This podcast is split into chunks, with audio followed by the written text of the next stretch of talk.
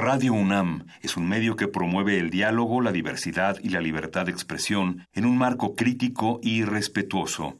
Los comentarios expresados a lo largo de su programación reflejan la opinión de quien los emite, mas no de la radiodifusora. Por siglos nos hemos hecho escuchar. Nacimos como parte de esa inmensa mayoría. Hablar.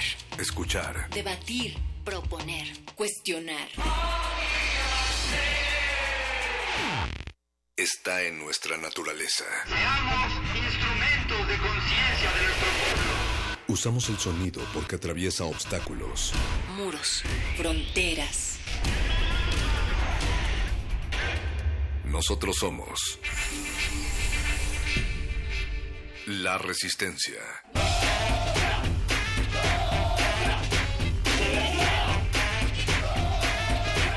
Resistencia modulada.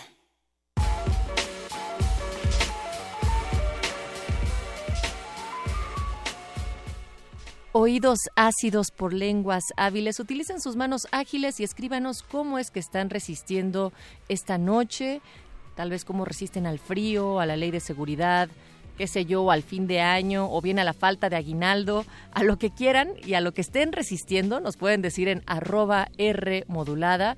Facebook Resistencia Modulada y ahí estamos también para que ustedes puedan incluso echarnos una llamada al 55 23 54 12. Nosotros resistimos desde hace muchas noches y estamos tejiendo en lo cotidiano hilos óticos pequeños con fragmentos de nuestra realidad. Mi nombre es Natalia Luna y esta noche los tejedores de la gran maquinaria y de esa gran rueda del sonido que es la radio le está dando vuelta allá en la consola Arturo González del otro lado del cristal. En la producción ejecutiva se encuentra Eduardo Luis HH y a cuatro planos de distancia sonora se encuentra en la continuidad Alba Martínez. Todo el equipo de la Resistencia listo para acompañarles de aquí hasta las 11 de la noche, son las 8 con 5 minutos. Y también eh, queremos decirles que les hemos preparado una noche de literatura, modernidad con acento y complacencias de personajes nada complacientes. Y para ello vamos a iniciar con una invitación porque creo que ante todo mal tiempo y ante todo mal clima la música nos viene bien. Y hemos hecho un enlace telefónico con nuestros amigos de la Mueca porque se va a estar presentando aquí en México en distintas partes, no solamente en la Ciudad de México, esta agrupación holandesa Flerk que ya están cumpliendo un cuarto de siglo. Así es que, hola, muy buenas noches, Ana Laura Díaz, ¿andas por ahí? Sí, aquí estoy, este, pues un saludo, ahí, aquí resistiendo a esta enorme ciudad que nos abriga y a veces nos apabulla. Eso, Ana Laura, además ustedes han resistido a muchos embates para crear espacios artísticos. Tú eres organizadora, miembro de la MUEC, esta organización mexicana de arte, cultura y pensamiento. ¿Cómo lo han hecho? Pues resistiendo, entre otras cosas, y teniendo eh, como eje de todo nuestro trabajo, pues hacer algo por transformar este país, no solo de resistir, sino de impulsar una transformación pues hacia un mundo más justo, más libre, ¿no? Entonces eso es lo que nos inspira y en ese sentido pues son poquitos años realmente si los comparamos con lo que se requiere para una verdadera transformación. No, bueno, pero ustedes llevan trabajando desde 1984 Así y es. desde ahí hasta este momento nos gustaría nada más para que el auditorio esté enterado, perdón, ahí, ahí nos escuchas bien? Sí. Para que el auditorio esté enterado qué es lo que está haciendo en este momento la mueca. Mira, este, la mueca, eh, por un lado, ahorita, ahorita, en este preciso instante, estamos haciendo la organización de los últimos detalles para una gira, una presencia aquí en México del grupo FLERC, un grupo con el que hemos tenido un contacto, un encuentro ya desde hace varios años, un grupo excelente, con una enorme trayectoria, pero que además tenemos, pues, de alguna manera una hermandad en el sentido de que eh, FLERC que ya es un grupo de, de, mucho tiempo, tiene aquí en México y en todo el mundo, pues gente que los escucha desde hace más de 25, 30 años, con Eric Visser a la cabeza, pero ellos justamente están haciendo un recambio generacional, por decirlo de alguna manera, pasándole estafeta a nuevos músicos excelentísimos, de primer nivel, pero pues digamos a la cabeza de todos ellos está justamente un mexicano, Pablo Ortiz, eh, guitarrista y que, pues entre otras cosas, en sus avatares, pues más de joven, casi niño, pues estuvo en, en la mueca. Así que por un lado Ah, esto ya. nos nos impulsa, pero más allá de esas cuestiones que son más internas, si tú quieres, es que es una una agrupación de un nivel musical excelente y que bueno, pues qué mejor que podamos nosotros apoyar, abrir estos espacios y con eso iniciar una celebración también de 25 años de un foro cultural que es el Foro La Mueca en la ciudad de Morelia. Claro, eh, y bueno, pero me gustaría también señalar, Ana Laura, que Ajá. está presente, o sea, aunque la Mueca tiene, digamos, su centro de operaciones principal en Morelia, este concierto que estamos anunciando y daremos los detalles en unos minutos, será aquí en la Ciudad de México, en el Circo Volador. Así es, el Circo Volador finalmente nos abrió sus puertas, estuvimos pues tocando este distintas puertas, este aquí en el Circo Volador tuvieron la sensibilidad, las abrieron y mañana jueves a las 8 de la noche estarán sonando las cuerdas de los violines, el contrabajo, las guitarras y todo el espíritu del nuevo Flair encabezado este por cinco excelentísimos músicos que este pues le van a van a dar una muestra de pues del poder y la y la belleza de la música de Flair. ¿Cómo fue el proceso de gestión para traer a Flerk acá a México? Porque es la primera vez, ¿verdad? Así es, es la primera vez, eso es un mito. Este, ellos han estado pues en muchísimas partes del mundo y no habíamos eh, había México tenido la oportunidad de que Flair estuviera aquí. Y mira, eh, yo estaba haciendo una reflexión y fue finalmente como hemos hecho también en la mueca. Muchas gentes de este país pueden identificarse, los que hemos estado en la gestión, pues juntando eh, elementos del ámbito independiente y la autogestión, la autonomía, con los ámbitos institucionales y con el esfuerzo de mucha gente que colabora, ¿no? Porque bueno, aquí en la Ciudad de México estaremos estarán ellos en el Circo Volador, en Morelia desde luego estarán en el Foro La Mueca, que es un espacio totalmente autónomo. En Aguascalientes el Instituto de Cultura nos abrigó y van a estar ellos en el Teatro Morelos el miércoles 21 y en Zacatecas van a estar en la Plaza de Armas principal, este, en un festival muy grande que se hace en Zacatecas, esperemos que el clima nos lo permita. El Porque estaba 22. nevando hace unos días. Sí, pero bueno, en México, así como nieva, sale el sol, así que estamos- nosotros confiamos en que estará muy bien el clima.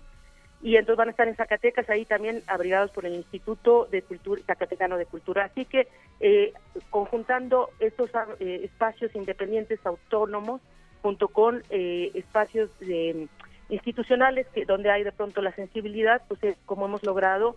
Esta gira son seis conciertos este y culminamos el 22 en Morelia nuevamente en el Teatro Estela Inda. Así que eh, pues va a haber la oportunidad además de que eh, tanto Flex se puede encontrar con un público muy va- variado y diverso, ¿no? En Y el camino nos, nos, nos hemos encontrado con gente pues que obviamente los conoce desde hace muchos años y que dice, ¿cómo va a venir Flair? Sí, qué padre, ¿no? Pues van a tener literal unas fechas seguiditas de corrido acá por nuestro país y me gustaría aprovechar este momento, Ana Laura, si te parece, para platicar con Pablo Ortiz, que ya mencionabas tú hace unos momentos. Eh, él es músico, guitarrista y compositor también de la agrupación Flair. ¿Cómo estás, Pablo Ortiz? Te saludo. Ah, te paso a Pablo. Sí. Hola, Pablo.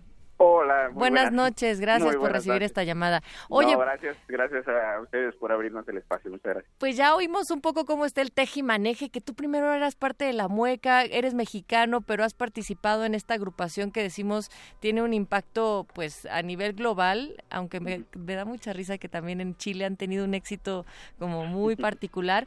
Y bueno, que ahora por primera vez estén tocando tierras mexicanas, ¿qué significa para ti? Contemplando que eres como la nueva oleada de Flerk. Sí, bueno, para, para mí eh, personalmente pues es, es, es- muy eh, es significativo, ¿no? Eh, de, de alguna forma también es una, es, eh, tiene un, un significado, digamos, simbólico importante porque es un poco volver a, a- a casa después de muchos años y después de, de muchos avatares por ahí en Europa y de mucho trabajo.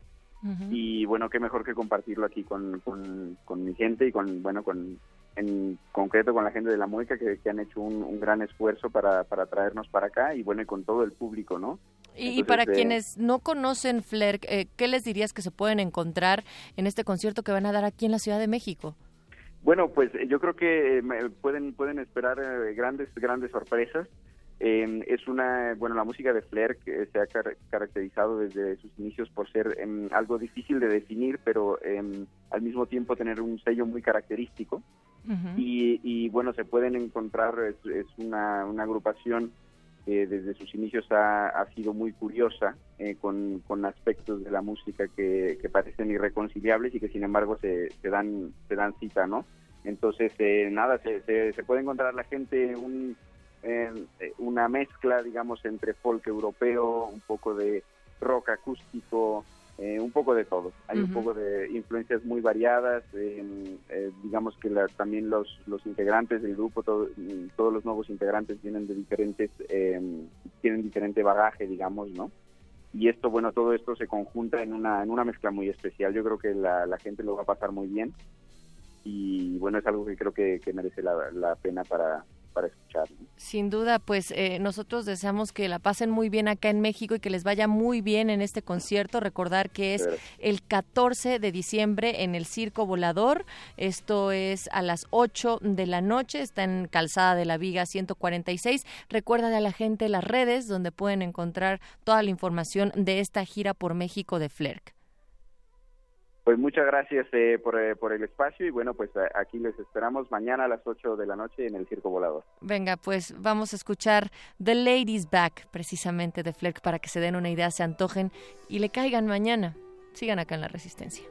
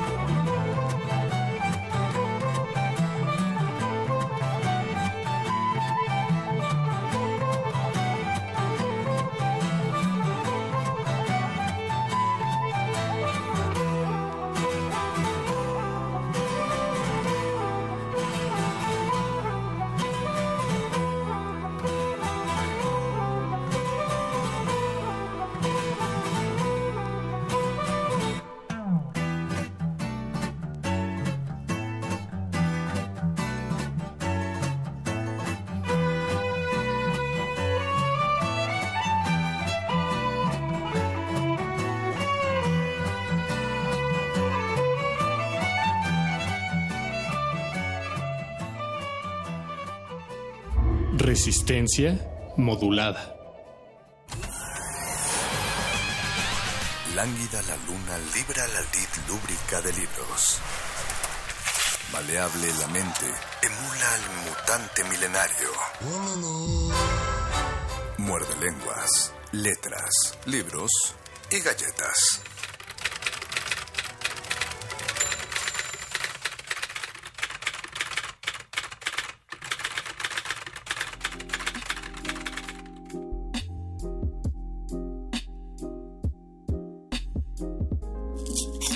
Muerde lenguas. Muerde lenguas.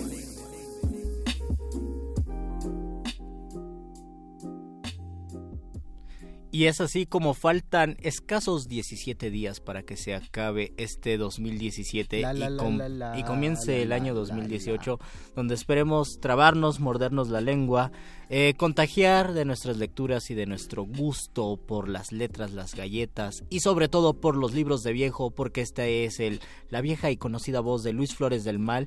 Y a mi derecha tengo La avejentada voz del mago conde que está contento de saludarlos el 13 de diciembre, miércoles 13. No es de mala suerte, es de suerte rara, es un día de suerte rara, así se ha determinado eh, por los, o sea, por los supersticiosos. Y estamos del eh, oficialmente en el Maratón Guadalupe Reyes. Eso significa que ese Significa que hay deporte. que leer todo hay que, el hay que leer todo el tiempo. Sí, es sí, ese sí. deporte extremo que todos los mexicanos queremos practicar.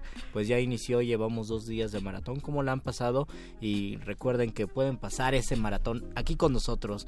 Mientras les decimos que esta semana hablamos de libros de viejo, queremos saber cuáles son sus libros, que, cuáles son los libros que han encontrado ahí en Donceles o tal vez en las librerías del sur de la Ciudad de México, en otros lugares y son de otros lados, que en verdad hayan sido unas verdaderas joyas que de repente cuestan muy baratos y que solamente se encuentran en los libros de viejo.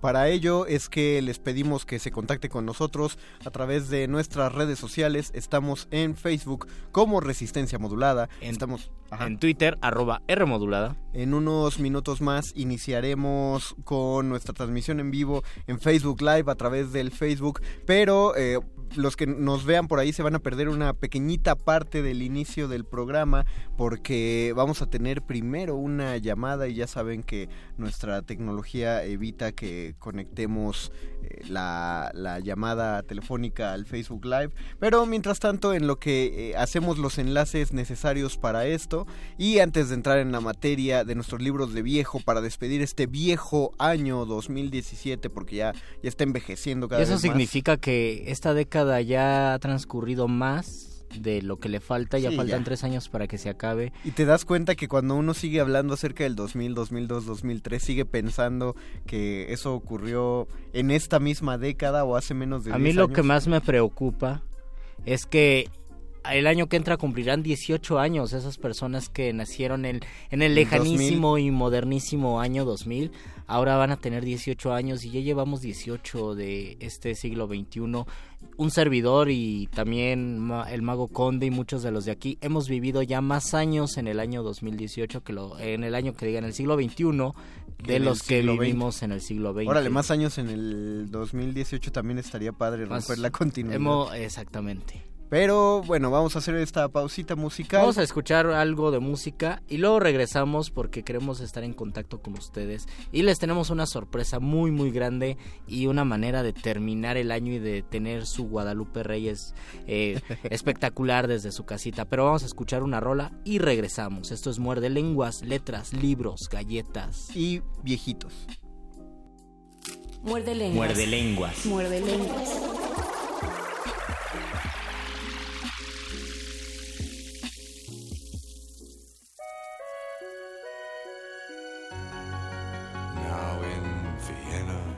There's ten pretty women. There's a shoulder where death comes to cry. There's a lobby with 900 windows. There's a tree where the doves go to die. There's a piece that was torn from the morning, and it hangs in the gallery of frost. Aye, aye, aye, aye. Take this waltz take this waltz. Take this waltz with a clamp on its jaws.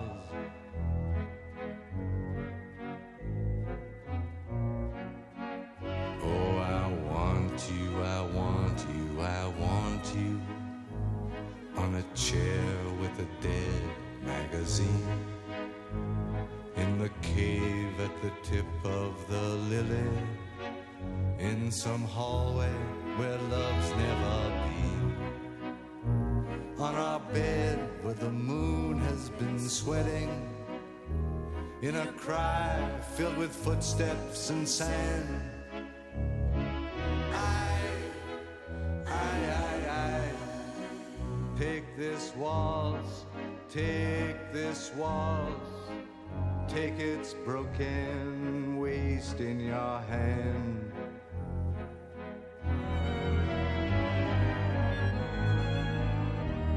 This waltz, this waltz, this waltz, this waltz, with its very own breath of brandy and death, dragging its tail in the sea. There's a concert hall in Vienna where your mouth had a thousand reviews. There's a bar where the boys have stopped talking. They've been sentenced to death by the blues.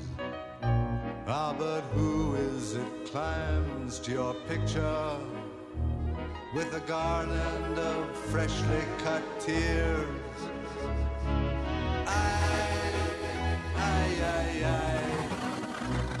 This waltz, take this waltz. Take this waltz, it's been dying for years.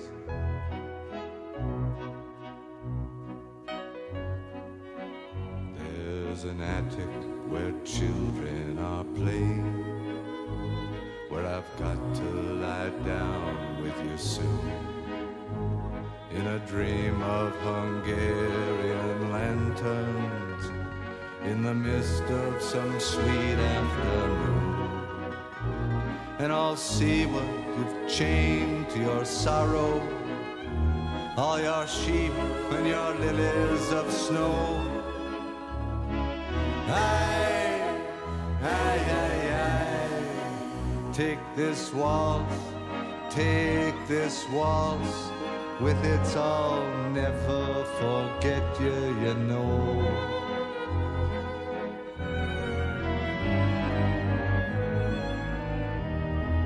Waltz, this waltz, this waltz, this waltz, with its very own breath of brandy and death, dragging its tail in the sea. And I'll dance with you in Vienna. I'll be wearing a river's disguise. The hyacinth wild on my shoulder, my mouth on the dew of your thighs, and I'll bury my soul in a scrapbook with the photographs there and the moths. And I'll yield to the flood of your beauty, my cheap violin and my cross and you'll carry me down on your dancing to the pools that you lift on your wrist. Oh, my love, oh, my love, take this waltz, take this waltz. It's yours now, it's all that there is.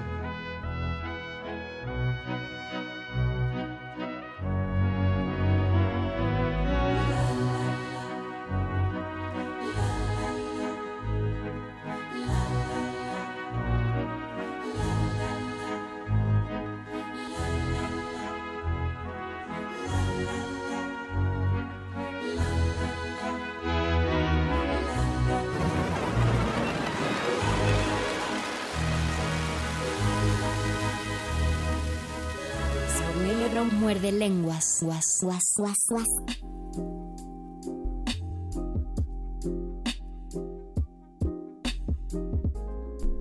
Regresamos a este muerde lenguas de libros de viejo. Queremos saber cuáles son las joyitas que ustedes han encontrado en las, librerías de viejo y también queremos que pongan mucha atención porque les vamos a decir qué vamos a ofrecerles en los muerde lenguas vacacionales para que ustedes estén tomándose su ponche y su rosca de reyes o su, su recalentado.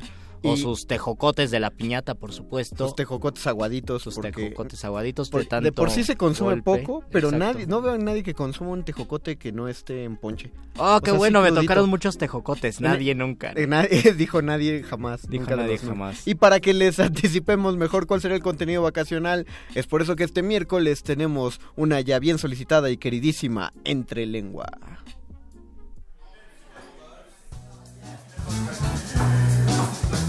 Conversaciones con páginas en blanco llenas de sonido. La entrelengua.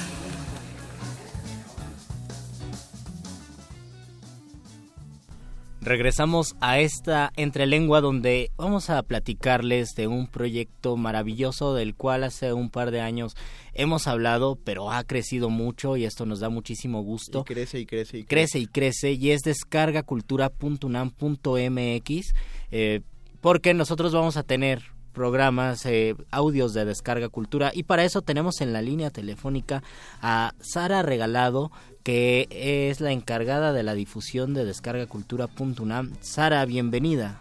Hola, ¿qué tal Luis? ¿Cómo estás? ¿Cómo están todos allá en, en cabina? Muy bien, estamos muy contentos de pues escuchar también a una colega de, de la UNAM y que se dedica a hablar de Descarga Cultura. Cuéntanos, Sara, ¿qué es descargacultura.unam? Así es, pues primera, primero que nada agradecerte el espacio a nombre de, de todos los que conformamos el equipo.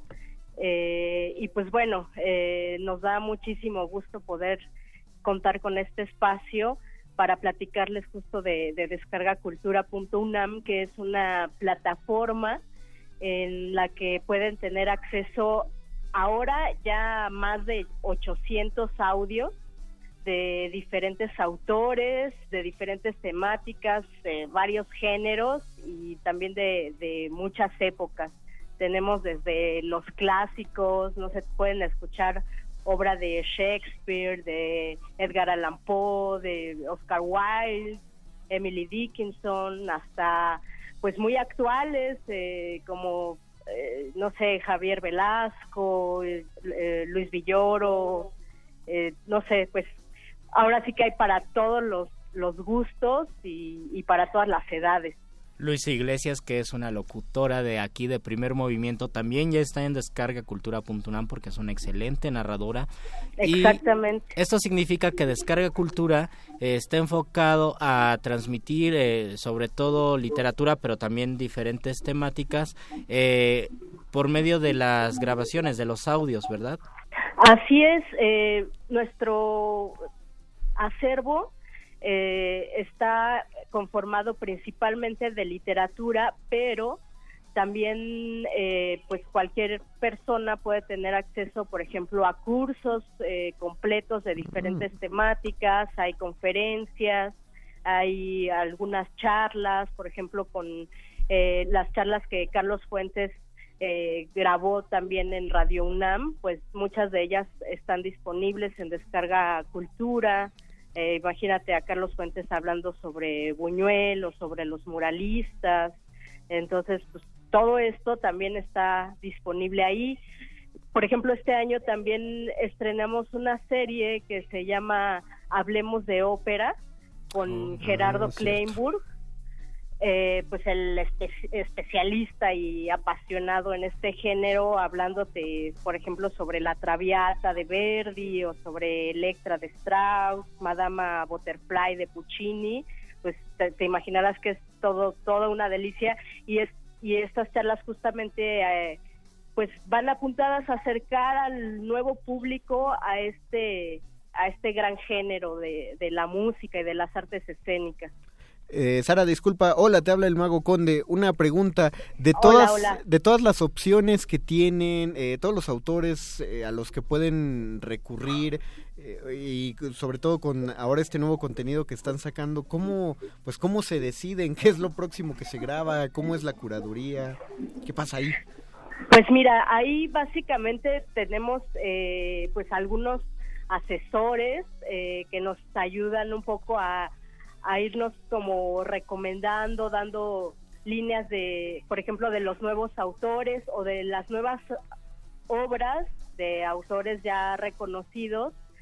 Y pues también nosotros aprovechamos, por ejemplo, en Phil Guadalajara o en algunos otros fe- festivales literarios, aquellos escritores que, que asisten a este tipo de eventos, eh, pues estamos ahí cazando eh, pues lo mejor no de lo de lo que se presenta ahí para para tenerlo en descarga cultura y ponerlo en, eh, a disposición de, de todos los usuarios La- pero pues ajá. realmente también es un, un gran gran trabajo tanto como dices de curaduría como de producción porque aunque no lo hagamos eh, estrictamente en, en estudios profesionales porque justamente a veces nos trasladamos a, a sedes donde no tenemos acceso a ello Oh, pero de cualquier manera eh, se cuida muchísimo desde la grabación eh, a la manera en que en que se produce y obviamente también el trabajo de postproducción pues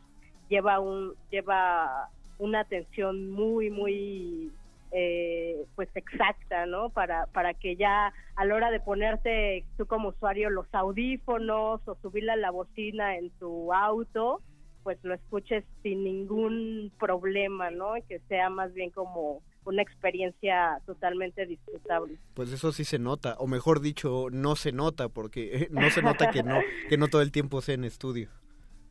Ah, pues mira, es, eso es bastante bueno saberlo, ¿no? Eh, eh, obviamente las experiencias de, de nuestros usuarios, pues las tomamos muchísimo, muy en cuenta y, y aparte, bueno, te, te adelanto pues que el, el próximo año, el 2018, Sí. Descarga Cultura UNAM cumple 10 años.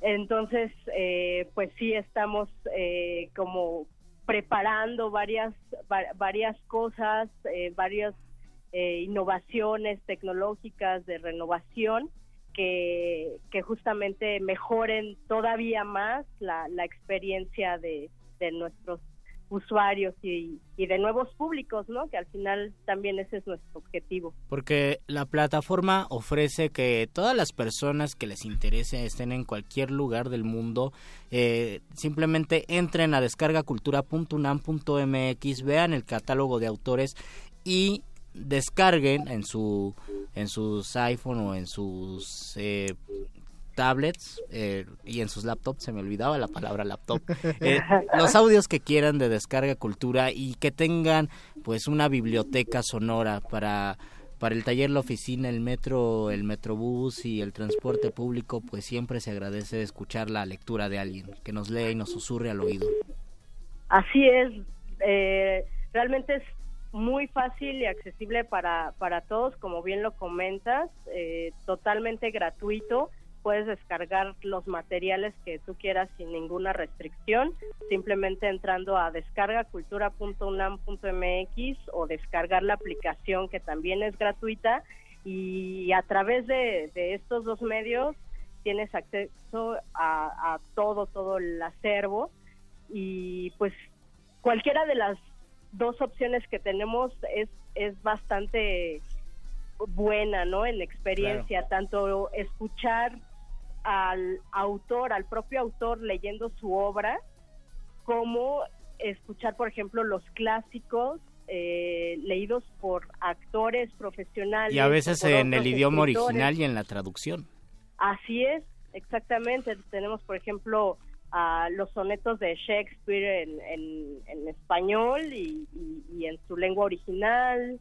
Tenemos también lengua, clásicos de la literatura francesa, algo de Edgar Queret por ahí también en su idioma Ten- original. algo de poesía en náhuatl también.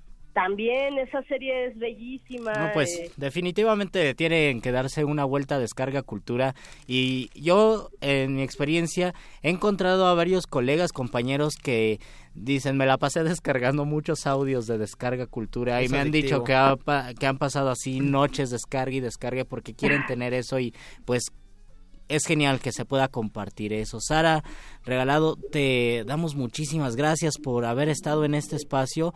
Eh, recuerden que vayan, a, entren a la página descargacultura.unam.mx. Asimismo encuentran, ¿verdad?, en redes sociales. Asimismo, en Facebook, descargacultura.unam, Twitter, arroba descargacultura, Instagram, descargacultura.unam.mx y también estamos en YouTube con algunas escenas de las grabaciones.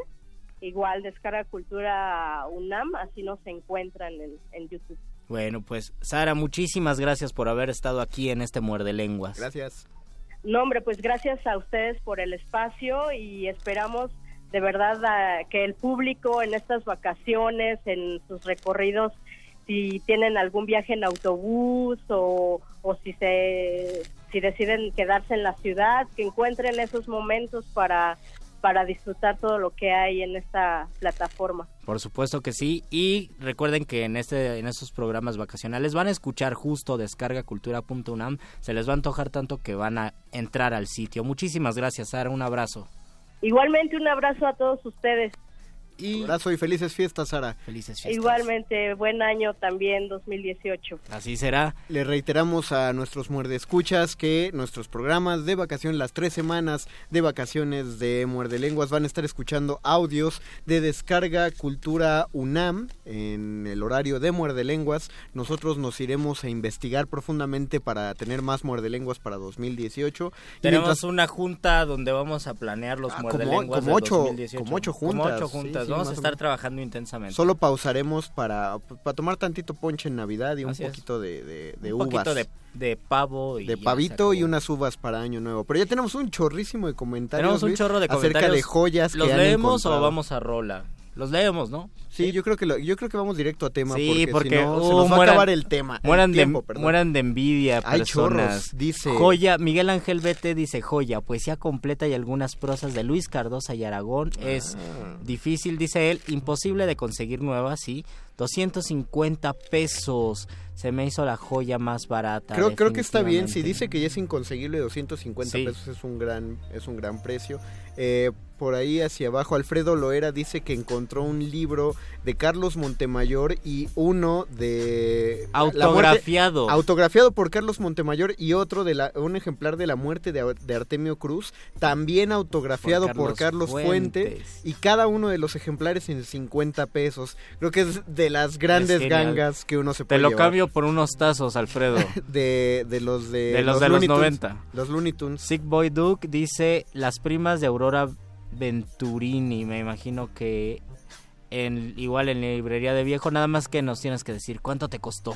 O no, o, O no. o de qué va. Bueno, sí, dinos cuánto te costó, pero de qué va y por qué, por qué es una joya. O te encantó el libro eh, simplemente con eso. ¿Cuál es? El lunes nos quedamos con ganas, Luisito, de saber cuál es tu joya de libros usados. ¿Cuál es mi joya de libros usados? Definitivamente tienen que ser la colección de Castalia. No tengo, yo creo que no tengo ni la tercera parte, pero los que tengo los atesoro pues muchísimo. Me gusta muchísimo la eh, edición de la Gatomaquia. Tiene, porque sinceramente cuando son ediciones con estudios previos y con las grandes notas a pie de página donde cada verso de, ocupa la página y lo demás son El puras principio de la notas, página. exactamente, eh, se me hace muy complicado.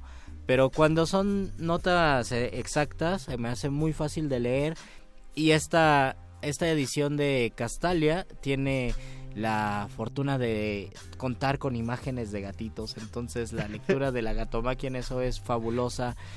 Me parece que son lo- los que más me han gustado. Y uno de Pablo Neruda, el canto general. He comprado como cuatro o cinco de Pablo Neruda en librerías de viejo. El canto general publicado por Losada, que era la editorial que publicaba a Neruda en sus últimos años. Eh, publicó el canto general en dos ediciones, bueno, en las ediciones posteriores. Yo tenía, no sé por qué, en mi casa estaba el el primer tomo del canto general y yo decía, yo quiero saber cómo es el segundo tomo. Y en algún momento lo encontré en una librería de viejo, algo que me emocionó muchísimo. Entonces completé mi colección de Canto General 1, Canto General 2. Otro libro impresionante de y que yo recomiendo mucho de Pablo Neruda se llama el libro de las preguntas. Es un Ah, libro con sí. poemas hecho con puras preguntas. Dice, por ejemplo, ¿de qué se ríe la sandía si saben que le están asesinando? O cuántas preguntas tiene un gato. La muerte es un la vida es un viaje de una luz a otra luz o es un viaje de una oscuridad a otra oscuridad. Algunas algunos fragmentos son completamente de un niño que está preguntando eh, las cosas del mundo. Creo que sería también de fácil lectura para los pequeños. Entonces es una de las joyitas que encontré. Tú seguramente dijiste tus joyas. pero- Fíjate que no. No dijiste Nos abocamos más a otras cosas, pero ahorita mencionaste varias, varios puntos que, que dan para plática. Pero antes hay un comentario de Gabriela Pérez. Nos dice poemas de amor y oficina, me parece que es de Benedetti. Sí. Me costó cinco pesos en la, cháchara. Esos libros de cinco eso pesos también. son de los Es buenos. que en la cháchara encontré el Altazor Ah. en, en edición buena de cátedra. Y venía una dedicatoria muy bonita de un chavo que estaba, yo me imagino que está enamorado de la chica. No sé por qué llegó al, A la cháchara. a la cháchara. Hay yo una lo historia encontré por 15 pesos. que fue terrible. genial. Eh, Resistencia Modulada nos manda apoyo. Hola, les mando un comentario de apoyo. Sigan siempre, los queremos. Gracias, Resistencia, Modulada, te queremos también. Eh, no, eh, y otro de los comentarios que me salió, eh, te digo, fueron muchas cosas. Primero, ¿alguien sabe por qué los Castalias se volvieron tan baratos eh, y que acabaron tantos en librerías de viejo? Y tantos tan importantes que Eh, se agotaron exacto, pero- casi cuando lo sacaron, como el Cid o las soledades de Góngora. El- las soledades de Góngora aún las encuentras en los ejemplares de, de, de entre 25 y 35 pesos. No. Eh, el, sí, las soledades sí, porque No, yo no, así la encontré. No, bueno, no sé, tenemos que discutirlo porque Esos- según yo se acabaron. La- yo la, la que ya jamás vi, solo vi una vez, fue el Don Juan Tenorio de José Zorrilla. Y fue rarísimo ver el ¿Tú lo Castalia de Don tienes? Juan- No, no, ¿No no. lo tienes? Era mi época de estudiante, entonces Oh, estaba en sí, sí duele. 150 pesos. Y para un estudiante tenía. son 500 pesos o exacto, era- 1500 pesos. Era mucho dinero eso, entonces no lo pude tener. Pero yo las soledades sí las encontré todavía en los de en los de 35 y así. Y qué otro, el Cid también lo he visto, no me acuerdo si lo Por tengo. ejemplo, uno que se debe conseguir en todas las librerías, que está en todas las librerías de viejo y que yo recomiendo mucho que compren, porque al- en algún momento se van a acabar, son las ediciones de Pedro Páramo del Fondo de Cultura Económica, porque en algún momento los herederos de Juan Rulfo decidieron cambiar de editorial y ahora ya no se consigue, es decir, el Fondo de Cultura Económica ya no edita eh, Ah. Pedro Páramo y el Llano en Llamas, estas ediciones pequeñas de bolsillo que tienen una figurilla, ya no se consiguen en, en el Fondo de Cultura Económica nuevas, pero es muy bonita esa edición, está, está bien cuidada, es fácil, es práctico y creo que es uno de los grandes y fundamentales libros los dos, el Llano en Llamas y Pedro Páramo, así que vayan a las librerías de viejo y aunque tengan ediciones nuevas, busquen la edición viejita porque yo pienso que es un artículo que debemos tener. Y otra, y otra cosa que cerraba con, con- bueno, más bien tenía que ver con cómo cerraste tu, tu intervención.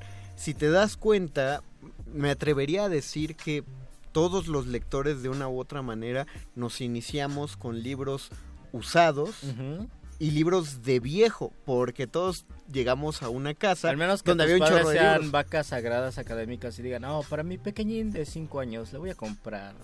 Así vamos a la parte No, de... pero, o sea... Porque a mí no me compraban No libros. estoy, no estoy tomando en cuenta los libros infantiles. Ah, muy bien. De, digamos, eh, de esas de cuatro páginas o cuentos muy, muy breves.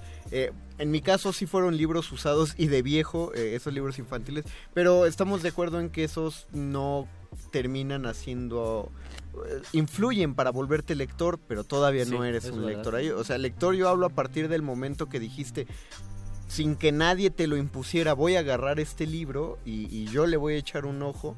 Y entonces, obviamente, si hay una casa con libros y te llama la atención, los primeros que revisaste eran los libros que estaban ahí, que ya eran libros usados y ya eran libros Sí. viejos.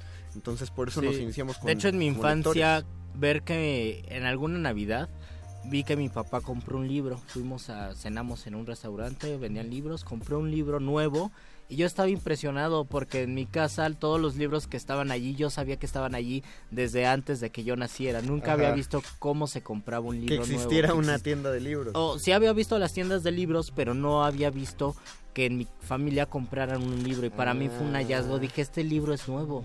Así es, se siente un libro nuevo. Ese libro Páginas continúa- blancas, envuelto. Ese libro continúa en mi casa, se llama Donde cruzan los brujos, que es una historia muy parecida a las de Carlos Castaneda.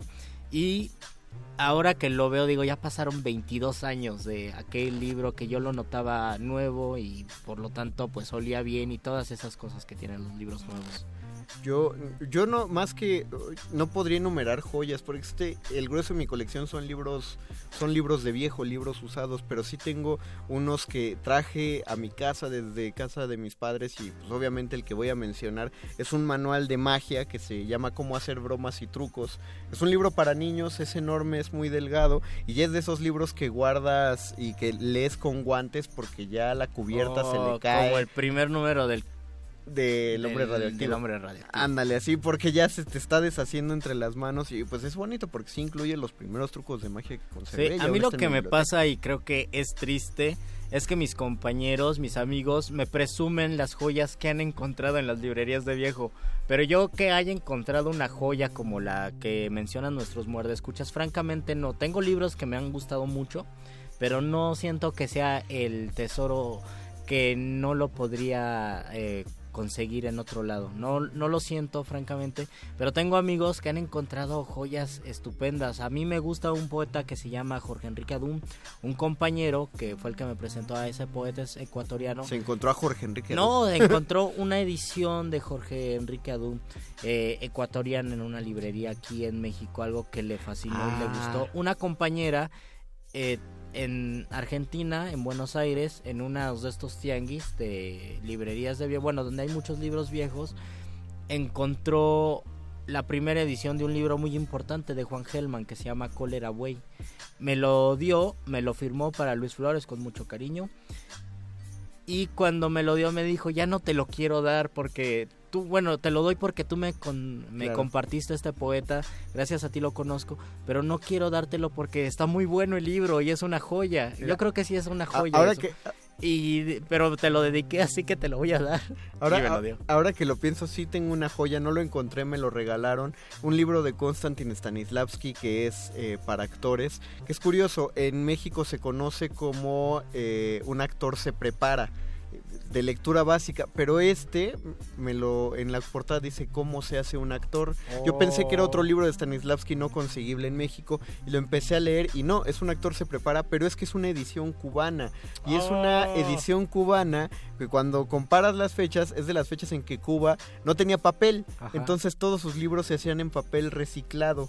El- y todo el papel, el la manera del encuadernado, es una, es una maravilla de libro y ese fue un regalo. Yo tengo libros cubanos, sí. Y para convocar al doctor, ya para que entre, nada más voy a decir una de las cosas de las virtudes de la cháchara que me contaron y me contó gente de renombre, por lo tanto es una anécdota cierta. Un, un músico, un amigo nuestro, músico, eh, nuestro de los que me contaron la anécdota, estaba paseando por uno de esos tianguis estilo La, La Lagunilla y en eso eh, buscando instrumentos usados y se encuentra un violín y pregunta pues cuánto por el violín y le dicen eh, una cosa como de 100 pesos de la época, ¿no? O quizá mil. Y entonces él dice a verlo y lo toma y la madera se le hizo extraña, eh, la No, hechura le pareció no. muy rara, se le ocurre asomarse al interior del violín y alcanza a ver una S y No. una T. Entonces le dijo, ¿cuánto? 100. Dice, es que, es que necesito, eh, pues no sé, traigo ahorita nada más 60. No, no se lo puedo bajar. No lo vaya a vender. Corrió a su casa para sacar los 100 pesos, que no eran tampoco tanto, pero no llevaba el dinero. Regresa, aún estaba el violín, lo compra, llega a casa, lo lleva con un historiador y lo revisa y le No dice, lo sé, Rick. efectivamente encontraste un Stradivarius en México de 100 pesos y ahorita ese mismo violín está en la sala de la casa de esta persona y el violín está val- valuado en 350 mil pesos comprado en 100 pesos de la época fue un hallazgo de cháchara Maravilloso. Qué increíble, qué yo increíble, todavía, no lo yo, puedo yo creer. todavía camino despacito en los tianguis. Supera eso, precio de la historia. Por el día que me llegue a pasar eso, que venga el, el doctor Arqueles para cerrar nuestra última emisión del año. Cuando la primer duda del hombre surgió, el universo respondió con el conocimiento en forma de persona. Una persona con suéter.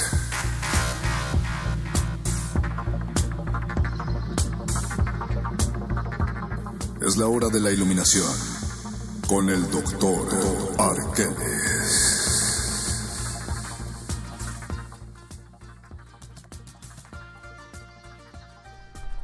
Doc Arqueles, para darle la bienvenida tenemos unos comentarios de Daniel Díaz. Daniel Díaz, Dice el el, padrino, padrino, viejísimo. viejísimo. Getter y Fausto de Editorial Porrúa. Me costó 10 pesos. Siempre voy a comprar libros a una bodega de, depende- de desperdicio industrial donde hay un paraíso literario. Órale, eso nos dice Ikel Breyer. Valentino Sánchez, hace años cuando viví en México, ahora vivo en Nashville, Tennessee. Tennessee. Me gustaba echarme clavados en los libros usados. Recuerdo a Juan Sánchez Andraca. Ulises claro. Flor Pez. Encontré Hojas de Hierba traducido por Borges como a 50, 150 varos y uno de Vicente Quirarte. Muy bien. Firmado por él y dedicado a Eduardo Matos Ah, Moctezuma. chin. No sé si se... Vamos ah, a decirle aquí al doctor Quirarte que Matos Moctezuma regaló su libro. Vas a ver, la vas a ver con el maestro. Quirarte, con el doctor Quirarte. Guso Borboa nos dice, encontré una edición de 1956 de La Madiz de Gaula en un puesto de libros de los de adentro del metro y ya. Perfecto. Hola. Hola, Doc. Querido Doc, eh, ¿de qué? ¿Otra vez nos trae un, e- un libro, un ejemplar para Un de Ah, a ver, de cuéntenos. los libros, mi querido Mario, ¿Qué que no han mencionado desde la posición química, bioquímica. A ver. El aroma de los libros. Uh, ese aroma de libro viejito tan bonito. ¿A ti no te gusta, A mí, Luis? no, a mí me encanta en una librería de, un, de un señor que tiene un- una hacienda en Hidalgo que compró partes de las librerías y una de ellas es de era de León, Leona Vicario. Encontré, abrí un libro que era de 1910 porque hay libros muy muy viejos ahí en esa librería. Abrí un libro, es una biblioteca particular, un libro de 1910 y encontré una hoja de periódico doblada del Universal o el Excelsior, uno de ellos que ya estaba en ese tiempo, hace más de 100 años. Me impresionó tanto que dije, yo creo que no le va a molestar al señor, si fue un hurto, no le va a molestar al señor Vaya, este que agarre que agarre esa hojita porque seguramente él adquirió el libro en algún momento en 1910 esa persona le interesó esa noticia, dobló la hoja y ahí se quedó 100 años. Yo por pura casualidad abrí ese libro, encontré la hoja del periódico que era amarilla. A mí me impresionó que había, hubiera pasado tanto tiempo en esa hoja y lo primero que hice fue olerla. Cuando la olí me dijeron dos amigos, no lo hagas, no lo haga compa, porque esa hoja debe tener miles de hongos y te vas a enfermar muy feo. Gracias a Dios no me enfermé, pero fue impresionante. Entonces, a lo que voy es, ¿el olor de los libros está bien o Huele, es tóxico? huele este libro en lo que el Doc... No, no lo. Finalmente, Huele mi libro. El olor de los libros tiene que ver con muchos factores que tienen su origen en el tipo de papel y el tipo de tinta Ajá. utilizados para generar un libro. Sin embargo, hay una sustancia específica que es la que produce el olor en los libros, conocida como lignina. Lignina. La lignina es un polímero orgánico que sirve para darle fortaleza a la leña, es decir, a los troncos de los árboles vivos. Eh, el asunto está en que esta lignina sufre un proceso de oxidación y por eso el papel pasa de ser blanco a ser amarillo en un libro viejo. Y además tiene un parentesco muy cercano con la vainilla. Y de ahí proviene el olor dulce que tienen los libros de viejo. De la lignina. O sea, básicamente lo que olemos en un libro de viejo es como olería el libro nuevo porque es- todavía huele a madera. Vaya, ahí hay una cuestión también a destacar. Los libros más nuevos tienen una producción de papel muy distinta que probablemente no generará eh, el mismo efecto O sea, del los, aroma. los libros del presente, cuando sean libros de viejo, ¿no van a oler a viejo? Es probable que no, ya que están libres de ácido y su pH es neutro. Y en eso, y en eso sí mejor. le atinaron los de Volver al Futuro cuando compra la revista en el año 2015. Donde dice que el papel está inspirado en los papeles anteriores porque se intuye, se sugiere que los papeles en 2015 son nuevos. Eso significa que si es así. ¿Quién sabe si se vuelvan amarillas las hojas de los libros de ahora? De cierta manera, el olor de el resultado de diversos procesos bioquímicos en el papel eh, se debe a muchos factores que son volátiles y que dependen precisamente de una composición original que encontramos en cualquier libro y precisamente dependiendo de la región, de la zona del mundo en la cual se produzca el papel, habrá un tipo de olor distinto por el tipo de árbol que fue cortado para generar ese papel. Y ojalá Real Academia de la Lengua Española inventes una palabra para el olor a los libros, así como inve- inventaste el petricor, tú no lo inventaste, así como registraste el petricor, Petricor. también eh, inventa algo, registra alguna palabra que signifique el olor de los libros. Puede ser la palabra volvido. seguro sí no, existe. No, esa no. Pues podría derivarse de lignina, muchachos. Igni, ignina... Lignina. Lignicor me gusta. Lignicor, suena Lignicor. bien. Hagan un poema y... Oda al lignicor. Exactamente. Perfecto. Ahí lo tienes, Luisito, tú eres el poeta. Y con esto, con esto, amigos, les damos su abrazo de fin de año, porque aunque van a seguir oyendo Muerde Lenguas, esta es nuestra última emisión en vivo. Nos vemos de en enero. 2017, nos vemos en enero de 2018. Agradecemos al señor Arturito que estuvo en la consola y Muchas Alba Martínez en continuidad. Agradecemos a Lalo Luis que estuvo en nuestra producción. Agradecemos a Candiani que escuchó este último programa Y también ya- a Berenice Camacho. que está esperando ya su turno, porque se viene el modernísimo aquí en Resistencia Modulada. Y a todos ustedes, piensen en lo que piensen, crean lo que crean o celebren como Le celebren. da- mandamos saludos a Lexopoulos, Lex, que ya no alcanzamos a leer. Dice que encontró eh, revistas de 1968. Muchísimas gracias a todos los que estuvieron en este 2017. Nos oímos en el 2018. Y nos vemos también a través de nuestra transmisión en vivo. Gracias a todos, felices fiestas. Se despiden de estos micrófonos. Luis Flores del Mal. El Mago Conde. Y el doctor Arqueles. Prosperidad y abundancia para todos los muerde escuchas. Los locutores del muerde lenguas se quieren deslocutor y muerde lenguarizar. El que los deslocutor y muerde lenguarice, buen deslocutor y muerde lenguarizador será.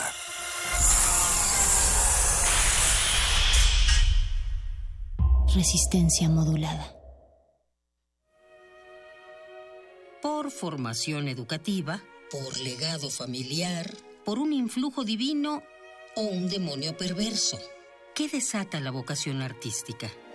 Radio UNAM te invita al curso cultural Tratado de las Vocaciones, la vida como un tiempo de creación. Una tentativa de escribir un tratado de la vocación artística a través de la vida y obra de distintos creadores y pensadores. Lucrecio, Ovidio, Ramón Lull, Durero, Novalis, Walter Benjamin. Imparte Otto Cázares. Sábados de las 11 a las 14 horas, del 4 de febrero al 11 de marzo. Informes e inscripciones al 56 23 32 72 o 56 23 32 73. Invita Radio UNAM. Experiencia sonora. La revista de la universidad en radio. Te invitamos a escuchar esta serie, donde cada mes diferentes personalidades se darán cita para dialogar sobre los conceptos a los que se enfrenta día con día el ser humano. Música, extinción, revolución, palabras. Cada tema será abordado desde la visión de nuestro invitado semanal. Dialoga con nosotros todos los jueves a las 16 horas por el 96.1 de FM, en el papel, en la pantalla, en las ondas y en la web. La revista de la universidad abre el diálogo en Radio UNAM, Experiencia Sonora.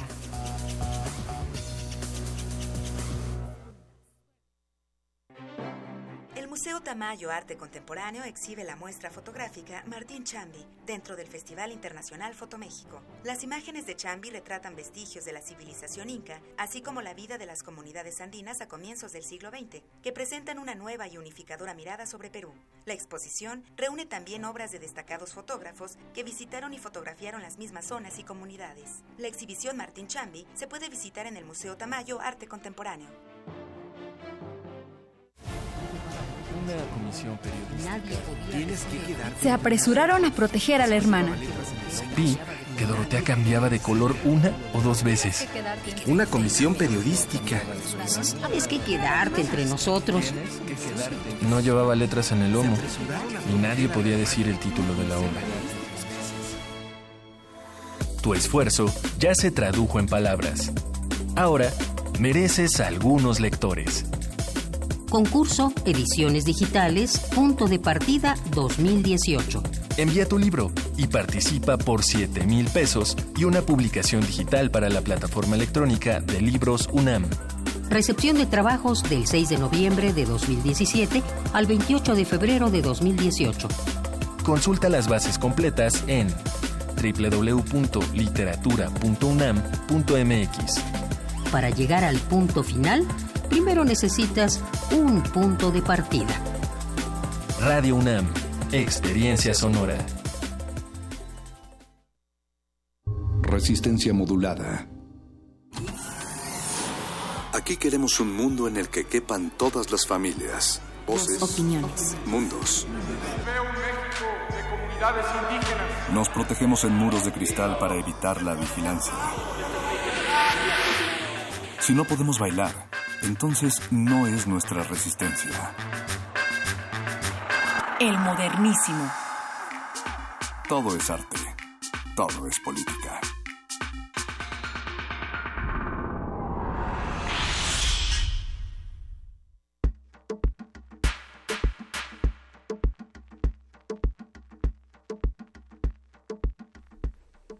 Muy buenas noches y bienvenidos al modernísimo de resistencia modulada. Les saluda Berenice Camacho en este que es el último programa del año en vivo, el último miércoles de resistencia modulada que lanza en vivo eh, por el momento, bueno, nos iremos de vacaciones así como toda la UNAM durante tres semanas, pero les dejamos bien eh, atendidos con distintos contenidos que hemos preparado especialmente para este cierre de año pero también muchas gracias, muchas gracias por sintonizar Radio UNAM, por prestarnos sus oídos cuando son las nueve con cinco de la noche desde la Ciudad de México. Eh, ahora, como cada miércoles, estamos aquí para hablar de derechos humanos, de agenda pública y acompañarnos al ritmo del salvaje pop como cada miércoles, como cada noche. Eh, en la producción, esta noche está a cargo de Arturo González en la operación de la consola, les manda saludos. También está Eduardo Luis en la producción. Está Alba Martínez, me parece, sí, todavía está Alba Martínez ahí en la continuidad, dos, dos cristales más allá, quien también les manda saludos levantando su mano. Y pues bueno, como es costumbre cada cierre de año, en los distintos espacios de comunicación, en todos lados se hacen los recuentos, los recuentos del cierre, ver qué ocurrió durante el año y pues estamos a pocos días, a 18 días para ser exacta, de que termine este 2017 y aquí es el momento de hacer el recuento de pues de qué más sino de derechos humanos, de temas importantísimos también en la agenda pública que no termina de acabar este año en cuestiones públicas. Estamos eh, pues frente a un año 2017 que está terminando, el año más violento en, en 20 años, en dos décadas, el más alto en la tasa de homicidios. esto en lo que va en el mandato de Peña, este 2017 fue el año más violento, pero eh, también su sexenio es el más violento en la historia de nuestro país, en la historia reciente. Tan solo el pasado mes de octubre, pues se llevó, aquel mes se llevó el título, el terrible título de ser el mes más violento, mucha, mucha violencia en nuestro país. Entre Calderón y Peña eh, se suman unos, se suman dos mil 234 mil muertos y la violencia pues no para. Se está discutiendo en el Senado de la República una ley que supondría pues una revisión una revisión a este caso, a, este, a este ambiente de violencia, a esta realidad de violencia, la ley de seguridad interior, que hoy fue, el dictamen hoy fue aprobado en las comisiones del Senado, eh, pues contra muchísimas voces que se oponen, voces ciudadanas, pero también voces especializadas, eh, como muchos académicos de, de esta universidad y de otras también, pues lo han se han posicionado al respecto, han dado las razones por las cuales se oponen a esta ley, razones importantes que estaremos viendo a lo largo de este programa, porque es un tema que nos compete a todas y todos, es un tema que no podemos soltar. Sabemos que es difícil porque pues estamos ya a fin de año y pues llegan las fiestas y uno quiere estar descansando un poco, un merecido descanso después de todo un año de trabajo, pero este es un tema de, largo alcance, de largo aliento que no podemos dejar de lado. Así es que, bueno, eso y muchas otras cosas más en temas de derechos humanos al cierre de este año. Por supuesto, casos de corrupción, como el caso de Odebrecht. Eh, vaya, muchísimos, muchísimos temas que revisar. Ustedes pueden eh, mandarnos sus comentarios a nuestras redes que están abiertas para leerles. Estamos en arroba Rmodulada y arroba el modernísimo en Twitter y en Facebook Resistencia Modulada. Nos vamos a ir con algo de música para arrancar la noche. Esto es la champeta de la corrupción y la desgana de los pirañas. Regresamos al modernísimo. El modernísimo.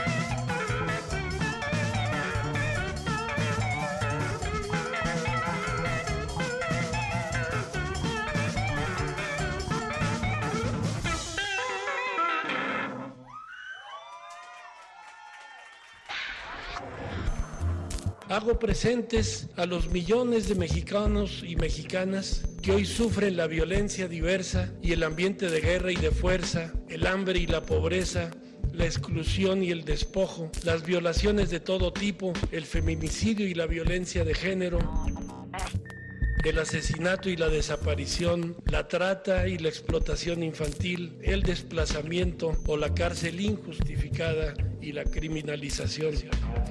Estoy convencido que hoy no habría aquí voz más fuerte, legítima y luminosa que la voz de una víctima organizada, víctima organizada.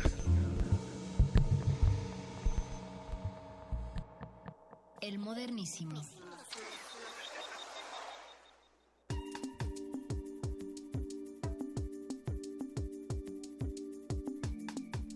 Esa voz que escuchábamos es la voz de Miguel Álvarez de Serapaz, quien el jueves pasado recibió el Premio Nacional de Derechos Humanos en una ceremonia que se llevó a cabo en Los Pinos.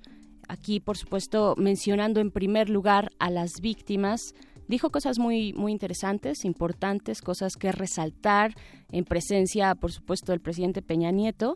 Y a lo largo de este programa estaremos escuchando extractos de ese discurso, del discurso que dio al recibir el premio. Pero ya tenemos en la línea a Juan Calaveras, colaborador del Modernísimo. Hola Juan, ¿cómo estás? Bienvenido, buenas noches. Hola, buenas noches. Pues muchas gracias. Aquí estamos ya cerrando el año con nuestro balance de derechos humanos que toca el día de hoy, con las palabras de fondo de Miguel Álvarez. Las palabras de Miguel Álvarez, muy importantes, dijo cosas eh, pues que para cerrar un año, para hacer un balance, pues son eh, relevantes, dio al punto, dio en el blanco de muchos temas, eh, pero también, Juan Calaveras, tengo entendido que te encuentras a las afueras del Senado en esta clausura simbólica una vez que, bueno, una clausura simbólica realizada por sociedad civil y distintas personas que se encuentran ahí congregadas, por eso el ruido de fondo que podemos escuchar en esta llamada. Y es que eh, estás por allá, este, cuéntanos, pues, ¿qué, ¿qué está pasando por allá? ¿Cómo se está viviendo? Eh, pues hay eh, un número importante de gente que está concentrada aquí afuera del Senado, justamente en este contexto de que se está dando en el en el Senado mismo de aprobación de la Ley de Seguridad Interior el día de hoy fue aprobada en comisiones eh, y al parecer ya mañana eh, se eh, tendrá, digamos, presentada en el Pleno, se discutirá y probablemente se vaya a aprobar. Es, digamos, como el pronóstico que se da, pero ante ese pronóstico, de todas maneras, la sociedad civil sigue muy activa, la sociedad civil organizada sigue muy activa y, al, y justo en estos momentos se está realizando una velada aquí afuera del Senado, justamente para llamar la atención y pues exigir pedir o ya no se sabe de en qué términos eh, hablarle al Senado para que no se apruebe esta ley. Es difícil enfrentarse a una institución ante un edificio tan blanco, ¿no? Y tan alto es igual el silencio de los senadores y, y su sordera ante instituciones públicas y organismos internacionales, 200 mil firmas, académicos, sociedad civil que se han pronunciado porque no se apruebe la ley de seguridad interior sin embargo, nuestro pronóstico es que de aquí al viernes es probable que se apruebe ya este marco legislativo.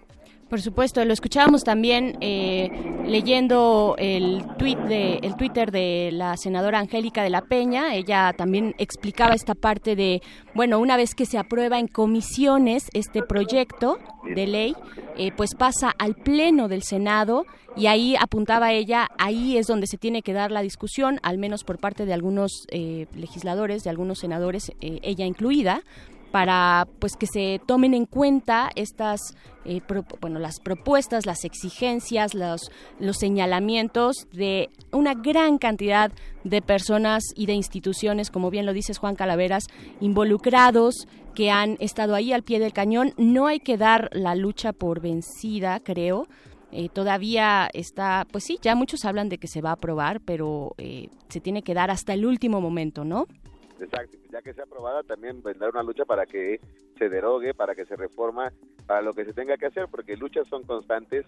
Eh, las fuerzas del Estado que quieren violentar derechos humanos y todo el marco legislativo al respecto también son constantes, entonces la lucha también tiene que ser constante. Si se aprueba la ley de seguridad interior, tendrá que venir una lucha también para pedir que se derogue, tendrá que venir otra lucha en su caso para que se reforme pero aquí se seguirá la sociedad civil insistiendo en esta parte. Y desafortunadamente, pues el Senado o esta parte de la comisión, en su mayoría del PRI y del, del Verde, del Partido Verde, pues hicieron un caso omiso ante tantas exigencias y desafortunadamente esto llevará a un proceso mucho más largo, un proceso en el que pues se tendrá tal vez que apelar a la inconstitucionalidad de esta ley o llevarse ya hacia otros espacios que no son el legislativo, sino pues ya más a la parte pues no sé si de la Suprema Corte de Justicia o donde corresponda que se lleve cuáles son las vías para pues detener lo, lo que está ya pues por aprobarse en el Senado, ¿no? Lo que aparece ya incluso como pronosticado es la acción de inconstitucionalidad que la, que la Comisión Nacional de Derechos Humanos podría presentar. Digo que ya está anunciado porque básicamente ya la Comisión Nacional eh, dio un pronunciamiento público diciendo que la ley tenía varios vicios de inconstitucionalidad. De ser aprobado, pues uno pensaría que la consecuencia lógica pues es que ahora la Comisión no nada más le envíe eso al Senado, sino que ahora presente la acción de inconstitucionalidad en la Suprema Corte de Justicia, ¿no? Entre otras cosas que habría que considerar. Pues muchas, muchas cosas, muchos eh, se abren, se abren estas posibilidades, eh, pues muy desgastantes para pues para la vida democrática sin mencionar que estamos iniciando un año electoral estamos en las precampañas o sea eh, se torna complicado. Pero bueno además de esta ley de seguridad interior eh, de la que hablamos ahora eh, pues dinos cuál es ajá. Déjame decir algo más de, respecto a la ley de seguridad interior. Sí claro. para la audiencia o sea para que lo pueda dimensionar yo creo que al día de hoy ya no está bueno o sea obviamente sigue siendo el tema la ley de seguridad interior y que no se apruebe pero dimensionemos también que, eh, por ejemplo, se han pronunciado más de 200 mil personas eh, con firmas en contra de, la, en contra de la ley. Varias organizaciones de la sociedad civil suman más de 150 las que están organizadas en el colectivo eh, Seguridad sin Guerra. La Comisión Interamericana de Derechos Humanos, la Comisión Nacional de Derechos Humanos, el Instituto Nacional de Acceso a la Información, y la Oficina del Alto Comisionado de Naciones Unidas para los Derechos Humanos se han pronunciado en contra. Yo creo que ya lo que está a debate ya es la ley de seguridad interior, pero también el sentido de la democracia representativa. Es decir, si los senadores no están dispuestos a escuchar a tantas personas, no están dispuestos a escuchar a tantas instituciones, no están dispuestos a detenerse un momento y decir, por lo menos vamos a discutir con todas estas personas que nos han dicho que no la aprobemos, y, se están, digamos, como se dice coloquialmente, montando en el macho de que la van a aprobar, eso eh, ya habla incluso, es una crisis de la democracia misma, de la misma idea de representación. ¿A quién están representando estas personas si tantas instituciones públicas, si tantos organismos internacionales, si tanta sociedad civil está en contra? ¿no? Eso yo creo que también se tendría que ya dimensionar justo en este debate. Por supuesto, no es un capricho, no es una exigencia ahí al aire, no es porque queramos siempre estar en contra. Lo decía yo al inicio de este programa, eh, Juan Calaveras, hablaba yo también del posicionamiento de muchos académicos especialistas en derecho, muchos integrantes de esta universidad, del Instituto de Investigaciones Jurídicas, por ejemplo, eh, que dan un posicionamiento respecto a esta ley, dan su análisis y dicen, dan las razones del por qué no tendría que aprobarse pero pues desafortunadamente los senadores, eh, repito, la bancada del PRI y del Partido Verde, que fueron los que hoy en mayoría votaron porque continuara este proyecto, pues desafortunadamente hacen oídos sordos ante una exigencia tan apabullante de ciudadanos, de organizaciones, de organismos internacionales, de especialistas, de académicos. En fin, la lista es larga, pero los oídos siguen eh, pues rechazando, los oídos legislativos siguen rechazando pues a esta ciudadanía que ya no sabe cómo expresarse, ¿no? Es lo que decías tú también, ya no sabemos cómo. Están ahorita en una velada, una velada por la paz. Eh, se han hecho múltiples foros, esto se ha discutido muchísimo, no solo ahorita, sino meses atrás, esto lleva ya muchísimo tiempo, pero aún así, bueno, ahí está, ahí está el resultado, hoy en comisiones se aprueba este dictamen que pasará al Pleno el día de mañana, pero además, Juan Calaveras, el día 15, si mal, eh, si no estoy equivocada, el día 15 de diciembre, este viernes, pues termina el periodo ordinario de, de sesiones, ¿no? Exactamente, termina el 15 de diciembre y pues al parecer el, pronóstico indica que lo aprobarán en estos tres días que quedan. Pues Bueno, terrible. dos días que quedan básicamente ya. terrible, catastrófico. Ahí ustedes eh, que nos escuchan allá afuera pueden hacer presión también arrobando al Senado mexicano, arroba Senado mexicano, con el hashtag seguridad sin guerra eh, y pues bueno, presionar, presionar pues para que de alguna u otra manera nuestras voces, nuestras voces y opiniones y estas preocupaciones legítimas y sustentadas pues sean escuchadas aunque pues parece que la consigna es lo contrario, ¿no? La consigna dentro de las de los grupos parlamentarios pues es no escuchar y pasar esto fast track a pues de aquí al viernes, ¿no? Efectivamente, eso es. Juan Calaveras, pues esto, esto por principio, un tema muy urgente, muy importante, pero también hay mucho que decir. Escuchamos ahí de fondo donde tú te encuentras afuera del Senado, escuchamos el ambiente, algunas consignas, este, el ruido propio de la calle, del- de, la Avenida Reforma, pero pues hay mucho que decir. ¿Cuál es tu balance respecto a los derechos humanos ahora que es el momento de hacer corte, corte de caja cuando ya se acaba este 2017? Pues eh, al final de cuentas este eh, 2017 es un año yo creo que terrible, si se puede decir, para los derechos humanos en este país. Yo creo que no hay balance que pueda salir de manera positiva en, eh, hablando de derechos humanos en este país. Eh, tenemos eh, periodistas que han sido asesinados, tenemos muchas personas defensoras que han sido asesinadas, eh, tenemos muchos casos de impunidad, tenemos estos, eh, no tenemos al día de hoy una fiscalía que pueda dar justicia. Entonces, en términos que tenemos una cantidad de desaparecidos impresionante, las ejecuciones extrajudiciales aumentaron o ejecuciones simplemente aumentaron. Entonces, la verdad es que es difícil, eh, o uno, o uno puede decir que es un balance absolutamente negativo y es difícil el panorama que se presenta hacia el 2018. Es decir, uno requeriría básicamente de un cambio radical, prácticamente un milagro, para que la lógica de violación a los derechos humanos en el 2018 pudiera revertirse de alguna manera u otra. No digo que eso sea imposible, pero digo que el panorama que nos presenta o con el cual cierra 2017 es un panorama de verdad eh, devastador en cuanto a violaciones eh, de, de derechos humanos. Eso tomando en cuenta lo que digamos las cosas que se ven como de manera inmediata, es decir, tortura, ejecuciones extrajudiciales, desaparecidos, todo este tipo de violaciones a derechos humanos que con la guerra contra el narcotráfico se han incrementado.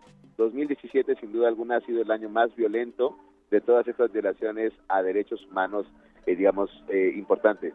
Pero si llegáramos a considerar también, por ejemplo, todo lo que son los derechos económicos, sociales y culturales y ambientales en el país, pues tampoco es que tengamos un balance adecuado. De repente, todas estas violaciones graves de derechos humanos, como son torturas y desapariciones y ejecuciones, nos llaman mucho la atención, pero también cuando volteamos a ver, para ver qué tal está el derecho a la educación, el derecho a la salud, el derecho a la vivienda, pues también nos damos cuenta de que es un panorama que es devastador en este país. Entonces, no es un balance bueno el, el balance que se tiene en derechos humanos en 2017, pero pues tampoco uno puede tener una, una, una eh, actitud fatalista y derrotista y pues o sea y decir bueno ya sabes no, o sea al final de cuentas eso nos debe de dar también bríos, nos debe dar impulsos para decir, bueno, en el 2018 tenemos que redoblar los esfuerzos para tratar de hacer de la sociedad mexicana pues una sociedad en la que se respeten los derechos humanos, tenemos que trabajar el doble y redoblar los esfuerzos para que las instituciones públicas empiecen a funcionar para la ciudadanía y pues aunque el balance sea negativo, aunque Miguel Álvarez lo decía que es muy importante el poder organizado de las víctimas. Sí. Yo pensaría que ese es un poder que no tendríamos por qué tener, porque no tendríamos por qué tener víctimas en este país, y eso es lo que tenemos que, que, que, que pensar. Afortunadamente las víctimas se están organizando, desafortunadamente hay víctimas, afortunadamente estos se están organizando, y eso puede generar un cambio para que no haya más víctimas, pero para que no haya más víctimas también tenemos que involucrarnos más como sociedad en esta lucha que se está llevando a cabo a favor de los derechos humanos para tener unos panoramas más alentadores los próximos años. Por supuesto, y es parte también, Juan Calaveras, de lo que hemos eh, procurado demos- de, de- de mostrar aquí desde el modernísimo, invitando pues cada miércoles a aquellas personas que trabajan, que están trabajando diariamente por los derechos humanos de todas y de todos en este país. Así es que eh, sí, no podemos, yo coincido contigo en esta, en este cierre, no podemos caer tampoco en el derrotismo. Hay mucha gente que sí está trabajando. De pronto es muy fácil decir nadie hace nada, no pasa nada en este país, todo sigue igual y todo seguirá igual. Y eso significa también anular invisibilizar el trabajo que sí están haciendo muchas personas organizadas. Tú hablas de las víctimas que están en primer lugar o familiares de víctimas que están ahí al inicio de la lista, eh, pero vaya, hay muchos otros que de manera profesional eh, se, se, dedican a trabajar por los derechos humanos, así es que bueno, no hay que no hay que eh, invisibilizar ese trabajo cotidiano y arduo y además de riesgo, Juan Calaveras, es riesgoso ha, sido un año complicado para los defensores y defensoras de derechos humanos en el país, eh, pero, pero no hay que soltar eh, pues el, el, impulso y al contrario, pues sí, nos vamos de vacaciones, pero hay que regresar eh, con mucha fuerza porque se viene un año complicado, ¿no? Sí, exacto. Se viene un año complicado, se viene un año difícil. En año electoral les importamos menos a las autoridades, entonces también hay que tenerlo en cuenta, pero no dejar los esfuerzos, no dejar de estar preocupados por lo que sucede alrededor, no dejar de estar preocupados por lo público y siempre amenizado con un salvaje pop como lo hacemos en el moderno. Ah, definitivamente. Este, por ahí la frase ya muy famosa de si no se baila no es mi resistencia, si, si no se puede bailar no es mi revolución, ¿no? No es mi lucha. Exactamente. Sí, claro, ese es eh, un mantra aquí en el modernísimo. Eh, Juan Calaveras, muchísimas gracias por esta, pues por estos comentarios, por este balance. Se nos acaba el año, ya es nuestra última participación en vivo, pero pues te mando un fuerte abrazo, que disfrutes si es que tienes momento de descanso, pues disfruta mucho estas vacaciones. Muchas gracias, señora Berenjena. Un feliz año a toda la audiencia y pues sigamos en resistencia. Claro que sí, seguimos aquí, seguimos aquí, Juan Calaveras, muchas gracias. Seguimos en el modernísimo, nos vamos, como ya bien dijo él, con algo de salvaje pop. Vamos a ver qué tenemos por aquí. Esto es Desacreditación del Poderoso de El David Aguilar, sonando aquí en el modernísimo de resistencia modulada. El, el, el modernísimo.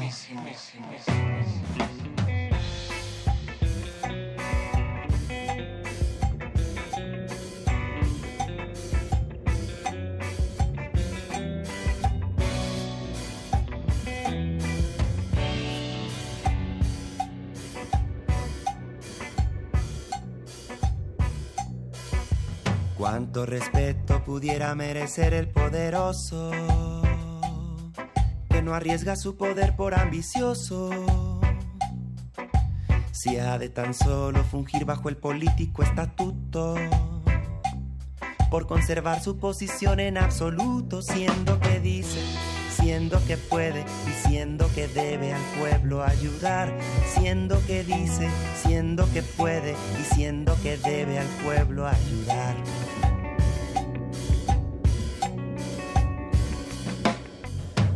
¿Cuánto pudiera valer una persona acomodada? Si no va a poder servirle a nadie nada.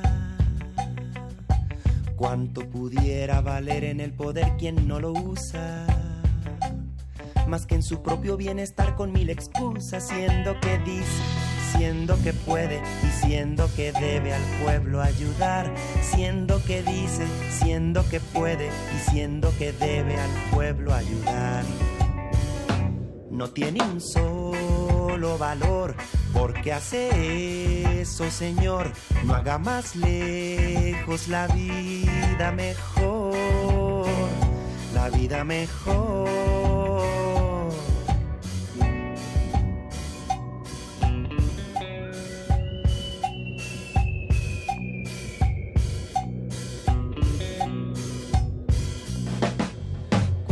Respeto pudiera merecer en el gobierno.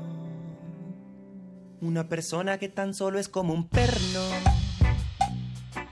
Si desde adentro no empuja para cambios importantes, pues qué manera de fluir tan petulante, siendo que dice, siendo que puede.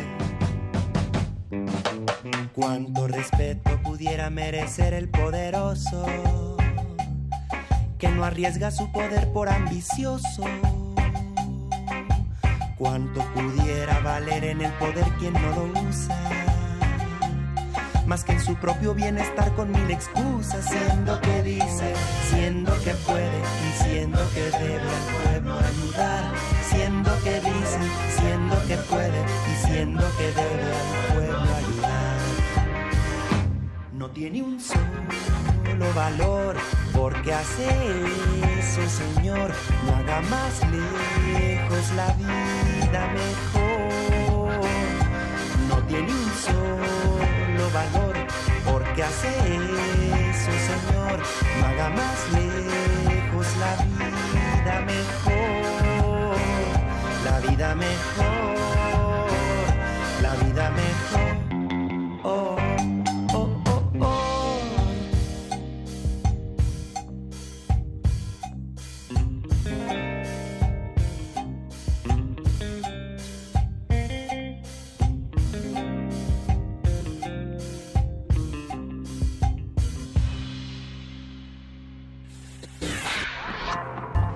La vulneración de los derechos humanos en México tiene su lado más visible en la inseguridad, que con la violencia e impunidad que la acompañan, violan los derechos humanos fundamentales de los mexicanos, de los, de los la pobreza y la desigualdad son también expresiones de violencia estructural y de violaciones de los derechos humanos. Hoy día son inaceptables las condiciones de violencia y violaciones en nuestro México. Nuestro El modernísimo.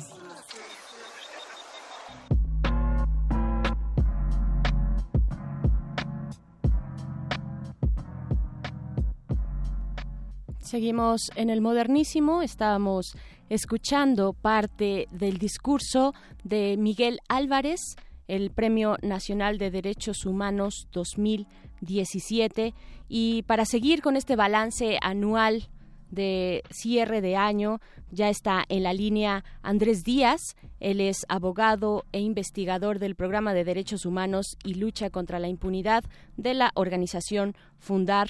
Andrés, bienvenido, muy buenas, muy buenas noches, gracias por esta, por esta charla. Al contrario, muchas gracias, Berenice. Saludos a ti y a toda la audiencia del Modernísimo.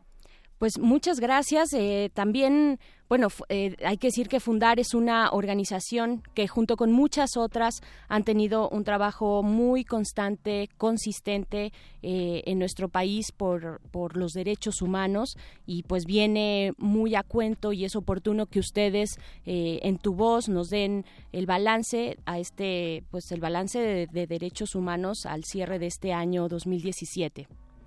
Sí, pues, este, ¿cómo, cómo empezar? Si por arriba ¿Por dónde abajo? empezar? Porque la verdad es que ahorita estamos justo en este día bastante eh, intranquilos, muy molestos por la forma en el que el poder legislativo ahorita en el Senado se está eh, llevando a cabo esta discusión o poca discusión de la ley de seguridad interior Sí.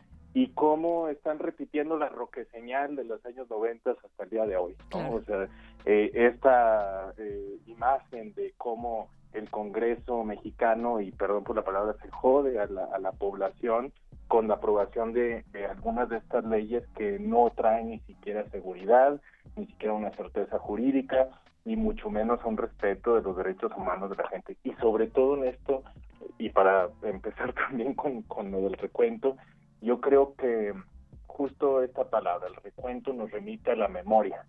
Y, y nos parece también que eh, en un país donde hay eh, muchas violaciones de derechos humanos, pero no, eh, pero se apuesta a la falta de la memoria histórica, pues bueno, podemos volver a repetir bastantes errores y bastantes, eh, eh, pues digamos, calumnias, tragedias que, hemos vivido como población. Por En, eh, sí, perdón. Sí, sí, no, continúa, por favor.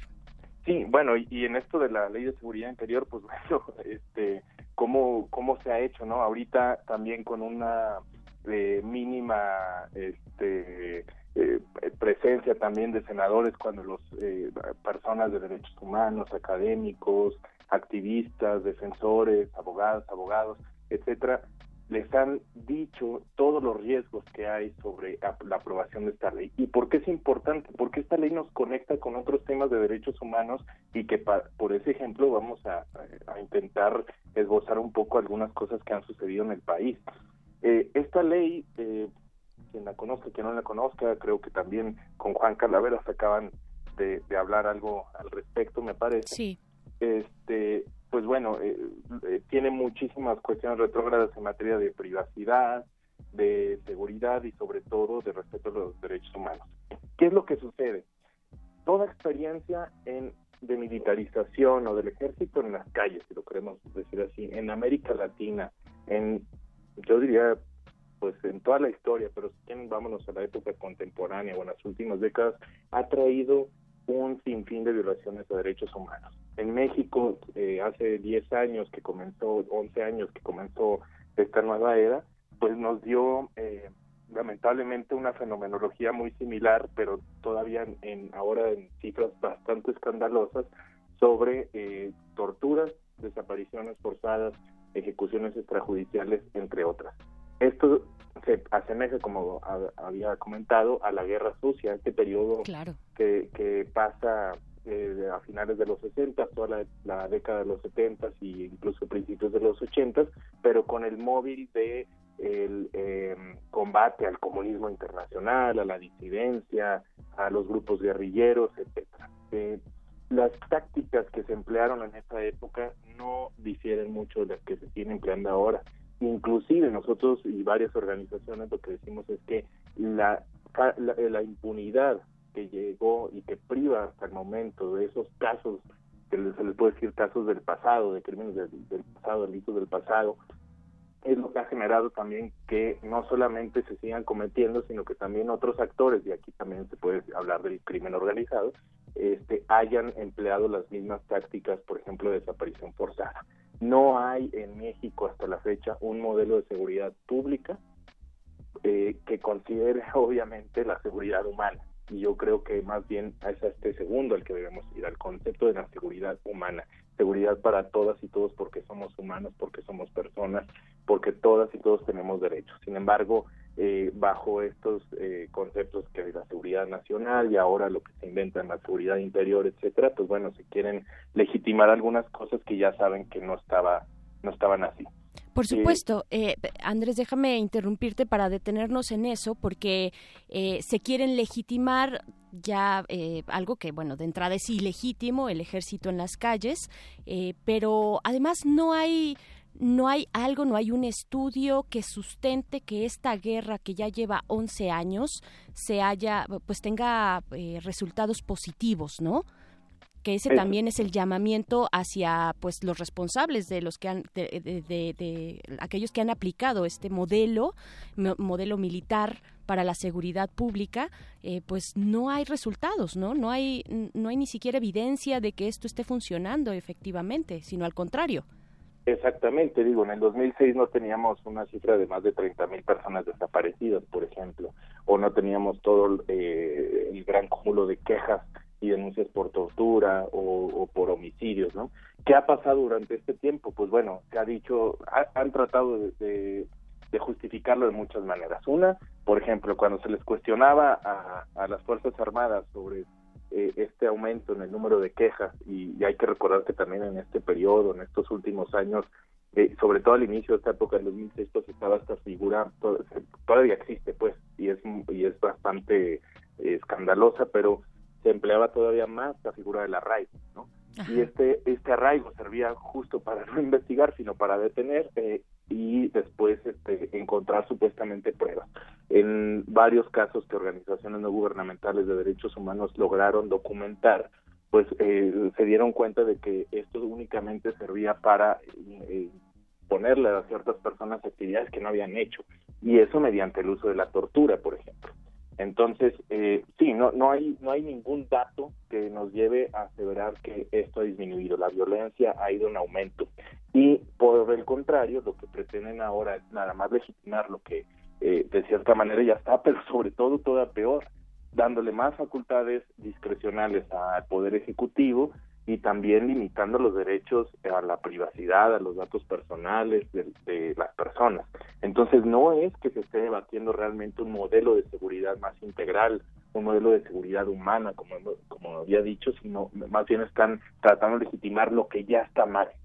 Yo creo que, y mm, bueno, no solo yo, esto es un, posicionamiento del colectivo de Seguridad Sin Guerra y de muchos eh, académicos, de muchos defensores de derechos humanos, y sobre todo, y lo más importante, de organismos públicos internacionales de derechos humanos en el mundo, como el Alto Comisionado de las Naciones Unidas o la Comisión Interamericana de Derechos Humanos, lo que advierten es que esto no va a solucionar ningún problema y por el contrario lo va a agravar, va a legitimar esta presencia.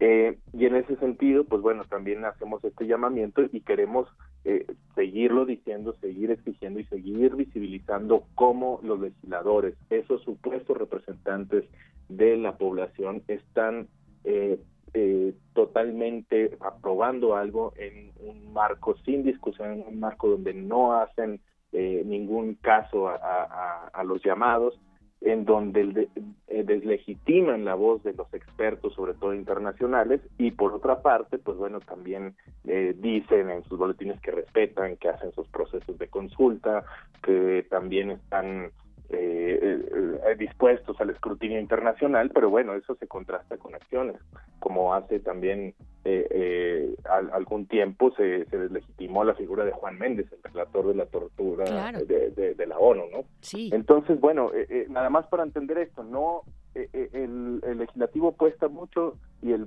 en general el Estado apuesta mucho a que la gente no tenga esta memoria histórica, pero sí la hay y la hay sobre todo cuando volvemos a encontrar los mismos patrones que veíamos desde hace décadas y los mismos patrones desde el Estado que están eh, nuevamente legitimando acciones violentas que nada tienen que ver con la seguridad. Por supuesto, es, es un tema eh, que, que, como ya lo bien lo decías, eh, Andrés, pues cruza, eh, es un tema eje que cruza muchos elementos. De, de entrada, bueno, entre uno de ellos, por ejemplo, esta ley daría facultades a las Fuerzas Armadas para investigar delitos. ¿no? para implementar políticas, programas, acciones de prevención, eh, etcétera, eh, le quita facultades al legislativo. Es el mismo legislativo el que se está quitando facultades a sí mismo en este juego con el ejecutivo. Pero eh, qué más decir, qué más decir acerca de este y, además, bueno, es una ley, es, es un tema que está ahorita eh, como debería de ser y como debe ser, pues llevando todos los reflectores hacia allá, pero hay también una justicia cotidiana que no está llegando, hay una situación de pobreza en el país que ya en sí misma es violenta. ¿Qué decir eh, de todo este balance de derechos humanos en, el, en, en este año, en este cierre de año? Sí, totalmente. Eh, sí, empezamos por esto porque es lo calientito, ¿no? Exacto, Pero- lo urgente y Y lo, lo- y- inmediato y lo... Sí. Sí, y, y, bueno, lo, lo- más este eh, riesgoso actualmente. Pero bueno, eh, ¿qué, ha pasado también en términos de los derechos humanos? Bueno, existe, y, y también lo conecto con esto, existe una criminalización constante al trabajo de la defensa de derechos humanos. Y eso encargado desde el propio Estado. Ese Estado que en su artículo primero constitucional, eh, después de mucho tiempo, ha dicho que todos los eh, derechos humanos tanto que se consideren en el ámbito nacional como los que están en tratados internacionales son lo que debe de regir el marco jurídico mexicano y el marco de los derechos de las personas, bueno, ese mismo Estado a través de varias figuras lo que ha hecho es hacer una criminalización, nos llaman defensores de delincuentes y, se- y no se cansan de decir que hay una defensa de delincuentes. No sé cómo pretenden personas que siempre han estado eh, no a- escuchando al pueblo, bueno, eh, decir eso en contra de las personas que, que defienden. Hay que recordar, a inicios de este año, eh, eh, empezó el año con el albazo del gasolinazo, ¿no? Y, y aunque eso quizá pueda responder a una materia económica, lo que sucedió fue un uso de la protesta eh, social y que llegó en algunos pa- en, un- en algunos casos y en, en algunas zonas como en Nuevo León a llevar este eh, que, que hubiera al- algunos eh, lugares de conflicto, ¿no? Y, y lo menciono esto de Nuevo León porque una de las personas que, que fue detenida por romper un cristal eh, fue llevado a prisión preventiva y posteriormente también en ese mismo estado, y es un problema general en, en la República, pues bueno, eh, hubo un motín, que es un problema también de lo penitenciario, y esta persona falleció. Entonces, haber roto un cristal, eh, eh, un vitral, sí histórico, sí antiguo, sí con, mucho valor, pero eso lo llevó a perder la vida, también pro- provocado por la falta de un buen sistema de seguridad penitenciaria y un entendimiento sobre todo de a qué nos referimos con las sanciones.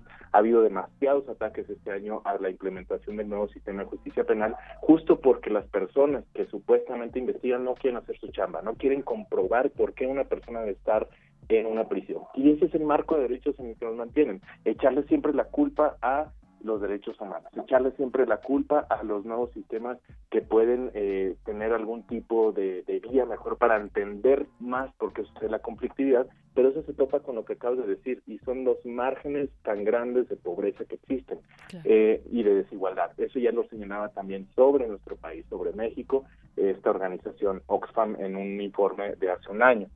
También eh, hemos encontrado eh, en este año eh, serios retrocesos en cuestión de libertad de expresión, de libertad de prensa. varios defensores y defensores de derechos humanos, así como periodistas, han perdido la vida a manos de personas que son incomodadas por su labor. Recordar también el caso de Virolava, el caso de Juan Valdés en este sentido, y cómo esos casos aún siguen en la impunidad. Y en ese tema también, por ejemplo, este, un fallo reciente sí puede, eh, sí lo podríamos considerar como de, de buen avance que tiene que ver también con este tema de la libertad de expresión y quizá también con la libertad de información, que es lo relativo a la publicidad oficial y su regulación. Es decir, todo lo que la Suprema Corte dijo con relación a que los espacios publicitarios del gobierno han eh, eh, cuando son este, la ausencia de un marco de regulación provoca que el Estado pueda utilizarlos como un medio para, como si fueran pasquines, como un medio para, para promocionar su imagen pública y hacer incluso algunos llamamientos a sus políticas electorales. Entonces, bueno, eso es algo que tendremos que esperar para el próximo año. La agenda, sobre todo de género. Eh, este año eh, hemos visto también cómo eh, la sociedad y sobre todo los movimientos feministas han dado una lucha incansable, inigualable, que sigue desde hace muchísimo tiempo eh, que la siguen haciendo desde hace muchísimo tiempo y cómo han visibilizado casos que probablemente permanecían en una trágica normalidad y en una aberrante eh, cotidianidad de la sociedad mexicana. Entonces, eso es algo que no solamente eh, nos indica el aumento, sino también visualiza lo que ya estaba. Todos los casos de feminicidio, hoy mismo también se sacó, eh, sacaron algunos datos sobre, sobre, este tipo de crímenes y sobre todo la razón de matar a una persona por su razón de género. No se diga una mujer, pero también algún integrante de la agenda LGBT. Por eh, supuesto. Eh, que también decir que eh, salió apenas este informe, un informe que presentaba Salvador Fraustro, me parece.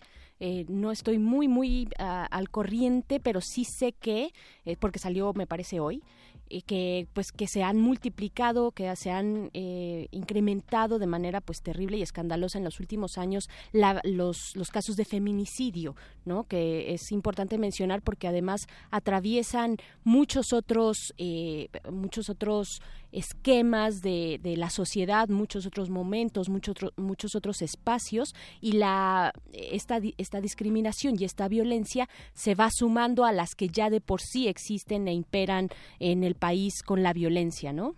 Exactamente, y sí, de hecho, es lo que saca hoy el InMujeres, Mujeres, que, que entre 1985 y hasta 2016 se han registrado al menos, y decimos al menos, porque además, bueno, al menos 52.200 defunciones femeninas, feminicidios, pues, 52.210 feminicidios. Y decimos al menos porque también lo que cada año saca el INEGI en su encuesta eh, sobre la percepción de la seguridad y la violencia dice que solamente el 8%, y eso es una cifra constante cada año, el 8% de los delitos cometidos en México no son investigados o bien permanecen en la impunidad. Y si eso le sumamos todo lo que eh, todos los delitos de alto impacto, pues bueno, es una cifra terrible.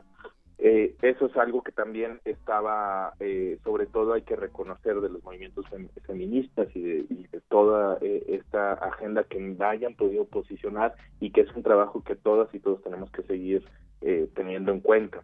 Esto también, bueno, lo podemos vincular con, en, en cuestiones de discriminación, con los pueblos indígenas, ¿no? Hay que recordar, yo nunca voy a este, terminar de, señalar las grandes y como mucha gente no y, fundar y muchas organizaciones las grandes desigualdades que persisten en las comunidades indígenas. Y esto porque aunque estemos en 2017 hay que recordar que llevamos más de 500 años sin justicia para los pueblos indígenas donde ha habido procesos supuestamente unificadores eh, en algo que queremos incorporar que se llama México, que es este territorio que existe entre el río Bravo y, y este y los límites con Belice y Guatemala y la verdad es que no eh, eh, corresponde a la realidad nacional. Hay muchas naciones en este país, aunque en la Constitución únicamente se diga que hay muchas culturas, pero una, muchas naciones. Y eso como que genera mucho miedo porque se dice, eh, bueno, es que entonces se independizarían o, o qué. No, hay que entender que los entendimientos son muchos, justamente, o sea que hay mucha diversidad. Y nuestra Constitución nos da también para aplicar el pluralismo jurídico, que es todo el respeto al entendimiento de las normas y a la resolución de conflictos y a la propia dinámica de las poblaciones para poder seguir con su proyecto de nación. Y eso vuelve a tocar también el tema de cómo estamos nuevamente en México entre todos los estados de la República y todos los grupos sociales. Somos un país tan rico en diversidad, pero tan pobre en materia de seguridad y muy es un estado también que, que violenta a través de la de la imposición y eso eh, lo comenzamos diciendo, ¿no? Y si bien hay que reconocer también un par de esfuerzos, pero sobre todo que fueron impulsados también desde la sociedad civil y que llevaban mucho tiempo y que tienen que ver con dos esfuerzos legislativos también históricos de este año, que tienen que ver con la ley de la eh, contra la tortura y la ley contra la desaparición forzada. En este mismo espacio estuvimos sobre todo comentando estas dos leyes, ¿no? Sí. Y, y pues bueno, en ese sentido sí eh, decir que también fue una lucha muy eh, precisa, muy eh, que llevó al menos en esta última etapa al menos dos años por parte de las organizaciones de la sociedad civil y que finalmente se aprueban estos marcos jurídicos. Ahora, como sabemos, el hecho de que existan las leyes no garantiza para nada su cumplimiento y eso es a lo que nos referimos también con eh, cuando decimos y debatimos la supuesta representatividad de quienes eh, gobiernan o de quienes también legislan, ¿no? Y en ese sentido, pues bueno, también señalar que hay muchísimas resistencias, así como al nuevo sistema de justicia penal, hay muchas resistencias a entender la tortura y eso también es del Poder Judicial, que es el otro poder que casi no hemos tocado, pero que también este, desde diferentes sedes, incluso a veces desde la Suprema Corte de Justicia de la Nación, con una última jurisprudencia hace, hace unas semanas, pues bueno, tiene eh, criterios retrógrados para reconocer que eh, los efectos de un reconocimiento de tortura. Eso quizá puede llevarnos a temas más técnicos eh, y no es el, el caso, pero sí señalar que tenemos ahora marcos más fuertes por tortura y por desaparición forzada de personas, pero que poco van a servir con una ley de seguridad interior que legitima la presencia de justamente las fuerzas que no todas, pero en su mayoría son las que hacen este tipo de delitos, porque son crímenes de Estado y que, al igual que los crímenes de la guerra sucia, han permanecido en la impunidad los de esta época. Por supuesto, impunidad, eh, resarcimiento del daño hacia las víctimas, no solo de grandes, de, estos grandes, eh, de estas grandes eh, delitos, atrocidades por parte del Estado, sino de la justicia mínima cotidiana que se requiere para una convivencia, pues, en paz, que es lo que finalmente se está buscando ahora en el Senado, afuera, las organizaciones están ahí exigiendo precisamente esto, Andrés Díaz, y pues bueno, por el momento ya se, se nos acaba el tiempo pero te agradezco mucho este balance. Es cierto esto que mencionas, habíamos platicado ya con Fundar eh, con ustedes la ley de tortura y la ley de desaparición forzada, eh, y pues mucho del trabajo que está haciendo Fundar y otras organizaciones, pues lo seguiremos rescatando el próximo año, eh, pero pues por el momento, muchísimas gracias, Andrés, Andrés Díaz. No, gracias a ti, Berenice, y señalar, si me permites, únicamente esta, esta conclusión, digo, eh, son panoramas que, que así como se leen, eh, luego pueden ser poco alentadores, pero existe la otra parte, existe la parte de la resistencia civil pacífica, si queremos poner así como los legisladores, pero la resistencia civil, alguien que resiste sabe por qué resiste. Y el pueblo mexicano ha sabido resistir por muchísimo tiempo. Las comunidades indígenas podemos aprender demasiado de ellas en estos esquemas de organización, en la resistencia la población migrante también debemos de aceptarla, no la mencionamos ahorita, pero debemos también de, entender que todo lo que están eh, pasando por México, nuestros, nuestras y nuestros hermanos, pues bueno, eh, eh, es algo que también nos, nos perjudica y nos afecta porque somos todos y todas hermanos en este planeta. Si no entendemos que hay muchas formas de entender de, de, comprender lo que nos sucede en los fenómenos sociales y si solamente queremos hacer caso a las voces de imposición y máximo que se viene el próximo año eh, eh, lo electoral, pues bueno, vamos a batallar mucho más en hacer una sociedad más incluyente. Pero yo creo que hay que voltear también a ver no solamente las instituciones del Estado en donde están haciendo este tipo de, de, de tonterías y fechorías y, y, acciones violentas en contra de la, de la sociedad a través de los papeles, sino también observar y entender los ritmos, el tiempo y los aprendizajes que nos enseñan muchos grupos organizados, muchas comunidades, muchos pueblos indígenas y muchas personas que desde la ciudad o del campo están haciendo cosas. Y yo creo que eso es lo que podemos empezar eh, a mirar para el próximo año, para el próximo 2018, entender que en este mundo cabemos muchas y muchos y que corresponde a nosotros, a nosotras entenderlo y garantizarlo. no, pues muchas gracias a ti, Berenice. Muchas gracias, Andrés Díaz. Por supuesto, mucho trabajo que hacer. Viene el siguiente año y, de, y, visibilizar estos esfuerzos es también protegerlos de la violencia posible, poner ahí los reflectores. Eh, por el momento, pues te agradezco muchísimo. Gracias, eh, Andrés, Andrés Díaz de Fundar.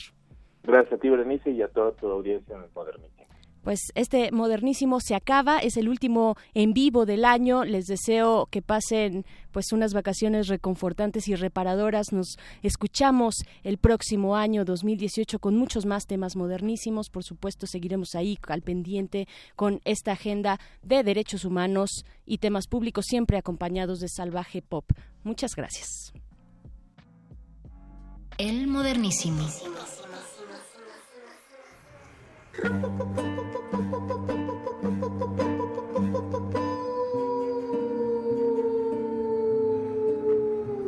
Digo México, santitos de cantina. Digo todo presidente fue albañil. La Malinche fue Marina, Macorina, Macorina, Macorina, Macorina. Nos vendieron otra histeria al nacer.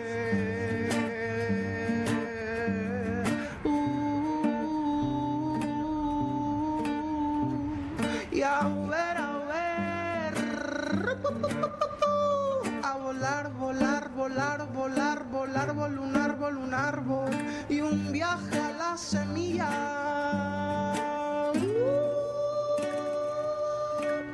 Y otro al infinito.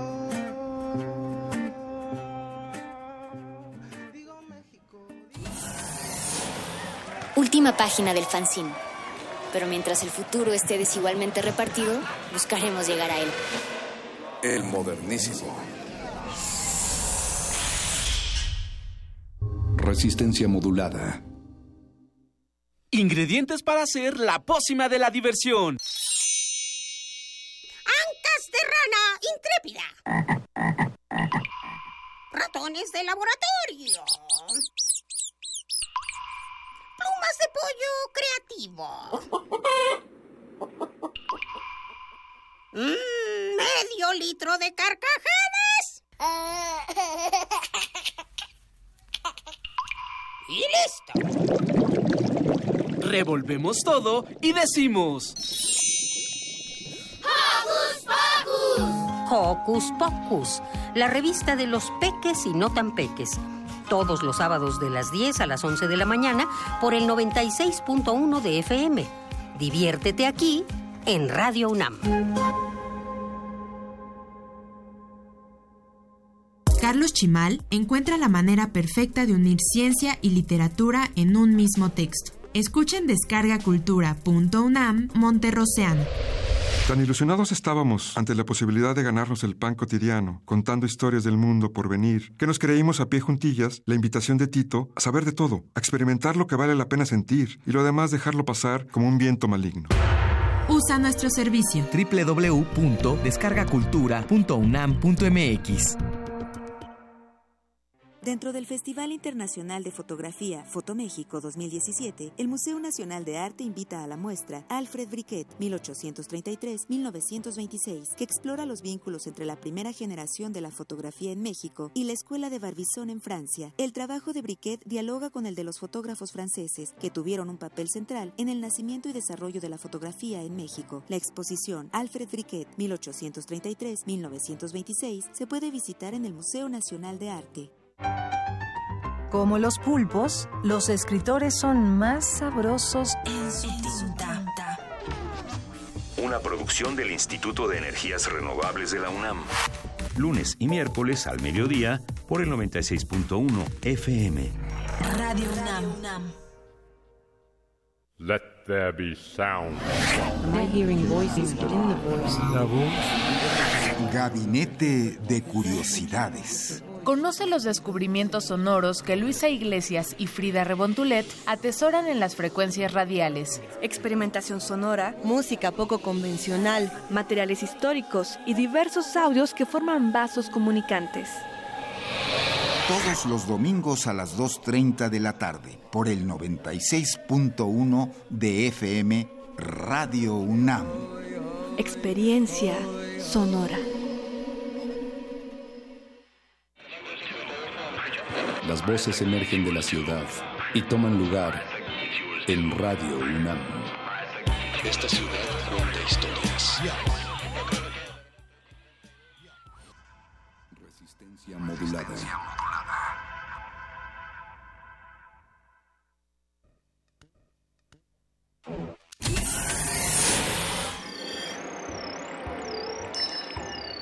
Bienvenida, nueva entidad orgánica. Relaja tus oídos mientras procedemos a analizar tu sistema. Estás a punto de integrarte a una red que conecta al sonido con el conocimiento. Acceso permitido. Por favor, respira, relájate y prepárate para la abducción. Resistor. Esto es una señal.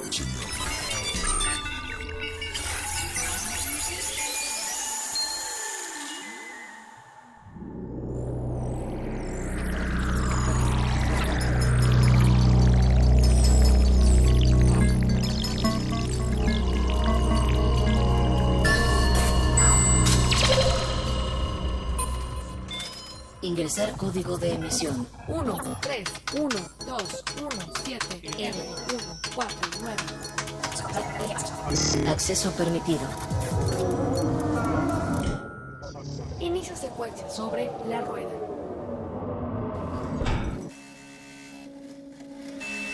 Considerado el invento más importante de la historia, la rueda es una pieza mecánica en forma de disco que gira alrededor de un eje y pertenece a un conjunto de elementos de máquinas. Se desconoce el origen real de su construcción, pero los registros históricos nos indican que la rueda más antigua del mundo hasta la fecha se encontró en Eslovenia y data de hace 5200 años antes de Cristo, la cual pudo haber servido como medio de transporte. Además de aparecer evidencias de la existencia de la rueda en el Medio Oriente hace 3400 años antes de Cristo.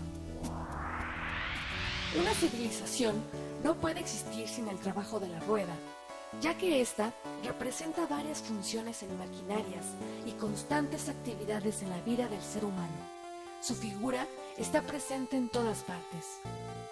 ¿Cómo ha sido su origen y su evolución a lo largo de nuestra historia?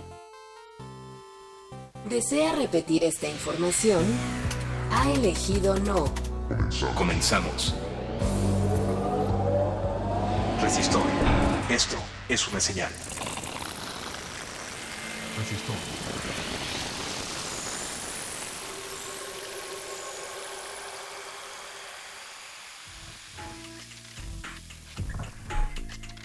Cada día es un ciclo, un ciclo que forma parte de otro más grande. Cada paso es un paso hacia el vacío, hacia la incógnita, hacia el futuro. Cada palabra dicha, cada idea lanzada al universo es un anzuelo, una carnada para pescar a quienes nos escuchan. Resistencia modulada, aficionados de Resistor, la sección de ciencia y tecnología de esta resistencia, sean bienvenidos a la última emisión en vivo de esta su sección creada por androides, por inteligencias artificiales y sobre todo por bits y bytes para todos ustedes, organismos escuchantes. Eloisa Gómez, ¿cómo te encuentras esta noche? Hola Alberto, muy buenas noches. Me encuentro muy bien, en un ambiente muy muy plácido porque allá afuera hay mucho frío. De hecho, yo vengo en estos momentos de una calle caótica, friolenta, decembrina. Como siempre, ya sabemos que la Ciudad de México es así, pero feliz de estar una vez más con todos ustedes y disfrutando de esta última emisión del año, Alberto. Yo, yo he decidido, Eloisa, atrincherarme en esta estación de Radio UNAM y no salir. Llevo aquí tres semanas sin bañarme y sin salir. Y no saldré hasta que termine eso del Guadalupe Reyes. Por favor. Porque no veo que haya más allá afuera en el mundo. Hay unos, hay unos que dicen que están, que están esperando nada más el del Reyes al Guadalupe para, sí. para tener todo el año completo. alguien me dijo que ya cuando empezó a ver pingüinos y, y osos polares en las calles, ya hay que cerrar la, hay que cerrar la puerta, pero no sin antes agradecer a Andrés Ramírez que está llegando a controlar, a pilotear esta nave. Sabemos que hizo un esfuerzo para escaparse de los festejos. Gracias, Andrés. Lalo Luis, también sabemos que está haciendo un esfuerzo grande. grande está ahorita manejando muchas palancas detrás de, del vidrio. Así es, él presiona muchos botones y aprieta ahí otras palancas que no sabemos para qué son, pero funcionan. ¿Y el DJ de esta noche? El DJ tenemos... No, he de decirte que no cualquier sección de resistencia modulada tiene como DJ claro. al doctor Arqueles. Por favor, es, es la, la, magia en persona aquí, dándole el toque musical a todas, las, a todas las piezas de resistor. Así que él solamente hablará mediante la música y los sonidos que nos acompañarán en esta noche, en la que estaremos hablando sobre... Me encantan estos temas porque puedes parecer lo más elemental, lo más básico y de perogrullo, y sigue siendo vigente. Así, esta, este concepto del que vamos a hablar pudo haberse inventado miles de años antes de, de un señor que se llama Jesucristo y hoy día lo seguimos usando. Y se ve en todas partes. Estamos hablando nada más y nada menos que de la rueda. La rueda está en nuestra vida cotidiana, eh, está en tu casa, está en el trabajo, en el baño, está en la calle, en tu carro. ¿Cuántas ruedas ves en tu vida? La bicicleta. La bicicleta. Cuando, cuando pongamos una rola para salir un poco al aire te voy a preguntar por qué en el baño, pero Se me ocurrió de repente, el subconsciente habló por mí.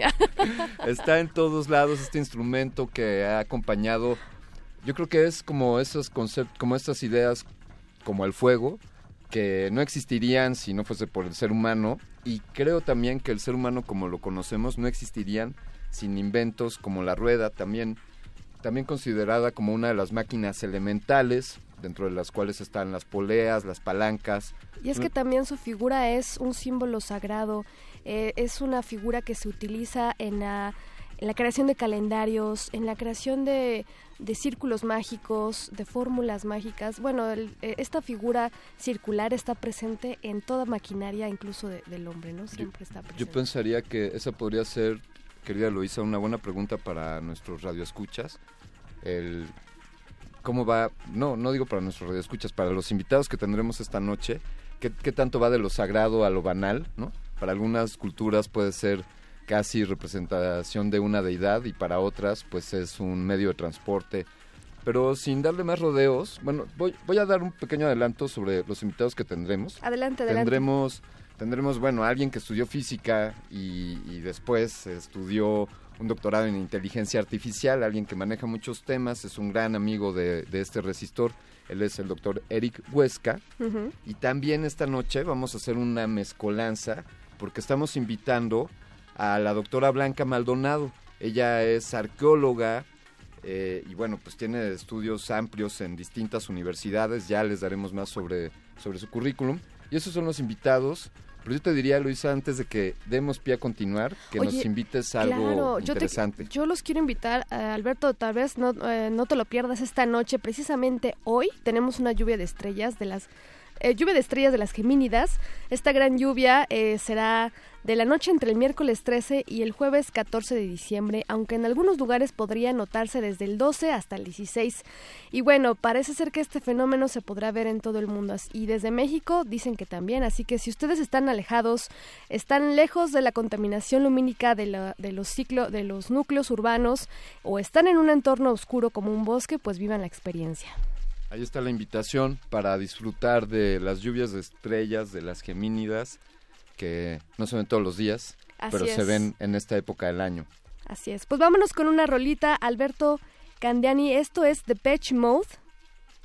Behind the Wheel. Behind the Wheel, estás en Resistor, esto es una señal. Resistor. Esto es una señal.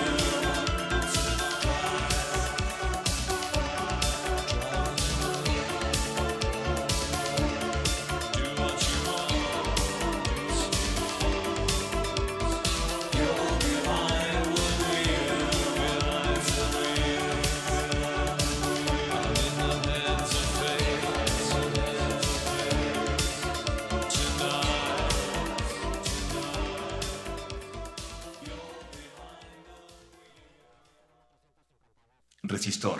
Esto es una señal.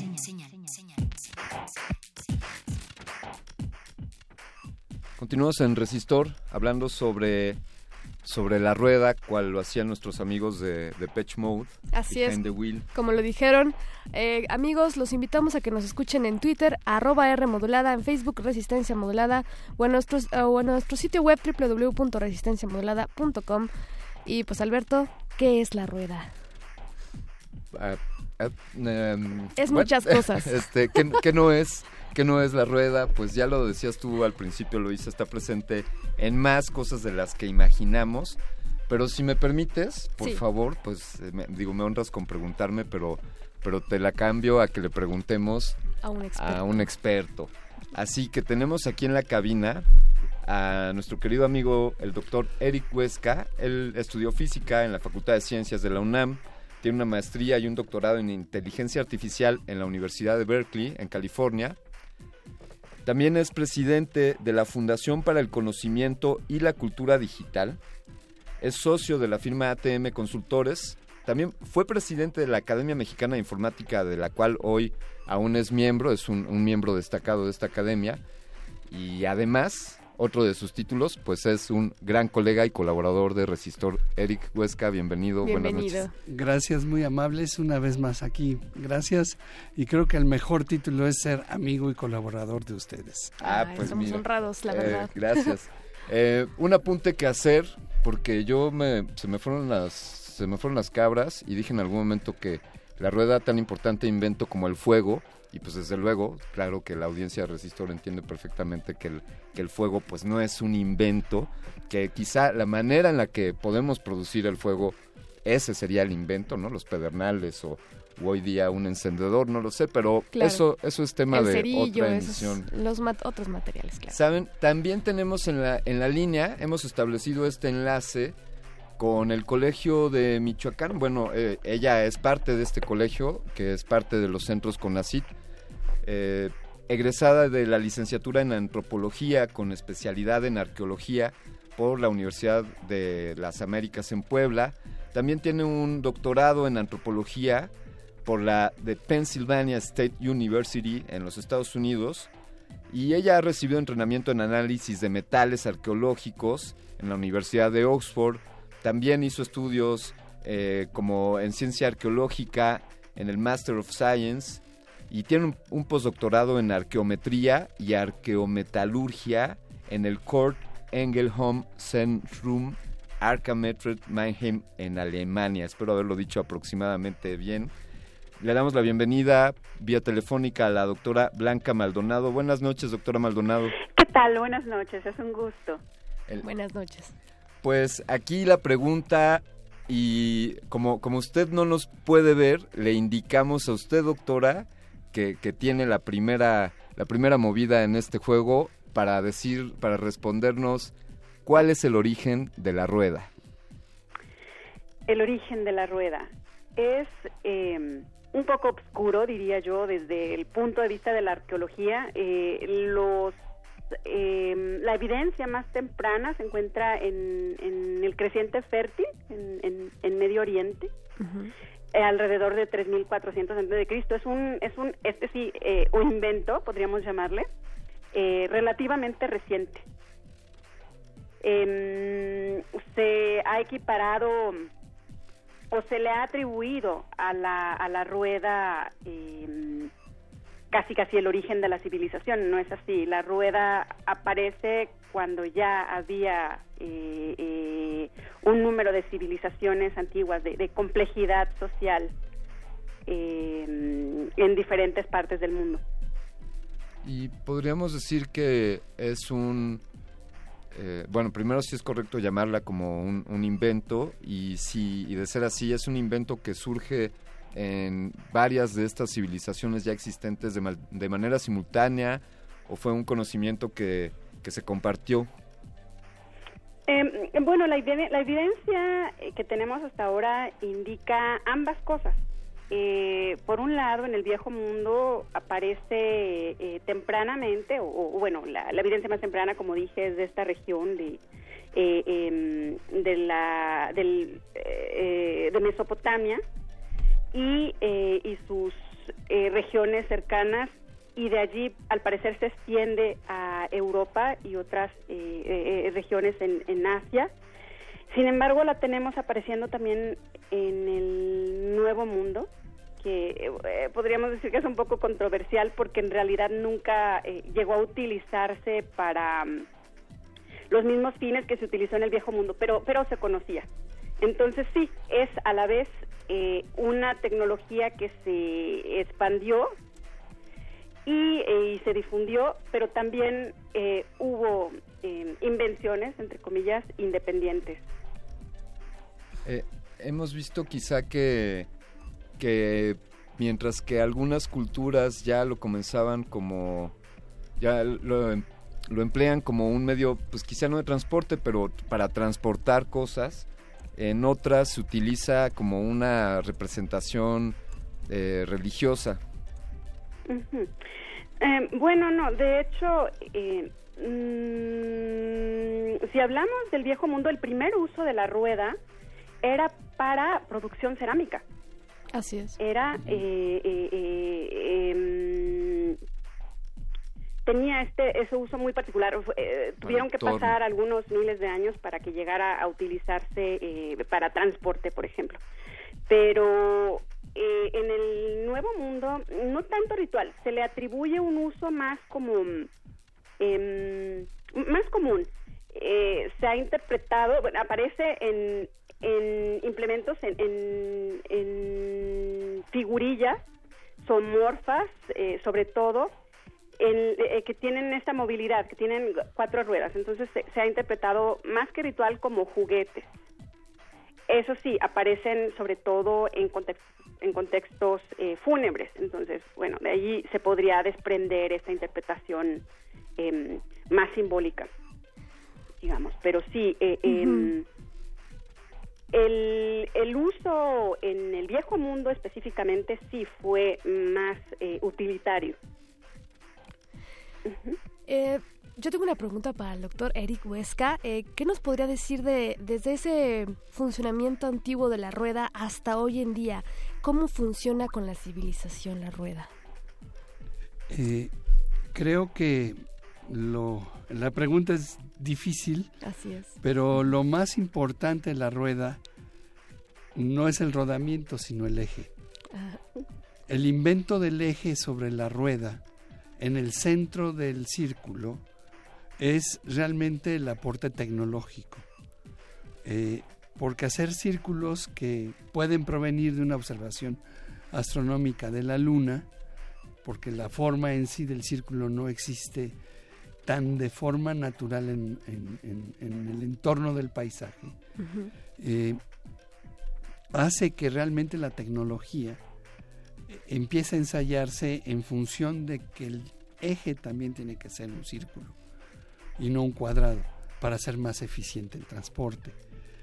Y como bien apuntó la doctora, mientras todos los pueblos tenían fuerza bruta para transportar, cargar, este, y moverse y no había necesidad de mover muchas mercaderías fuera de las regiones, pues la rueda no jugó un papel de transporte, jugó papeles, eh, sí, míticos, de juguetes, de torno, de alfarería, eh, pero en realidad el, el, aporte tecnológico, si lo vemos, es la creación del eje en el centro del círculo.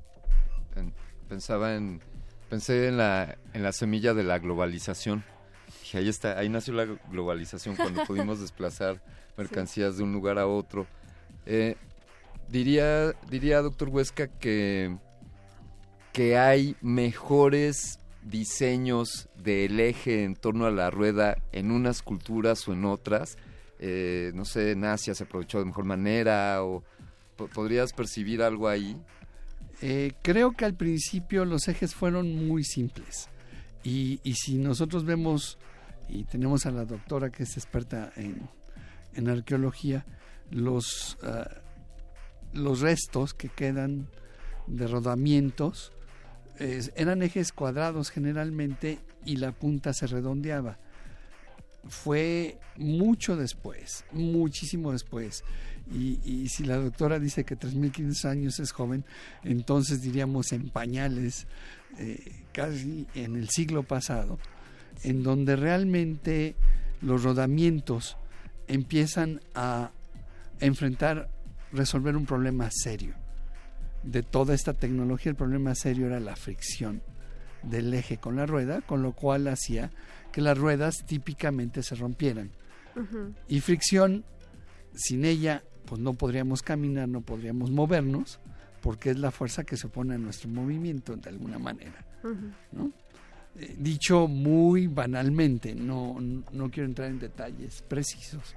Doctora Maldonado, para sumar al comentario del doctor Huesca, eh, podríamos decir que una línea de evolutiva en las civilizaciones ha estado encaminada a reducir la fricción de las ruedas para, para poder lograr llantas y hoy día autopistas, por ejemplo, es decir, nuestras ciudades, nuestras ciudades quizás están diseñadas pensando en la rueda. Sí, sí, sí. Eh, pues sí, estoy de acuerdo con, eh, con el doctor.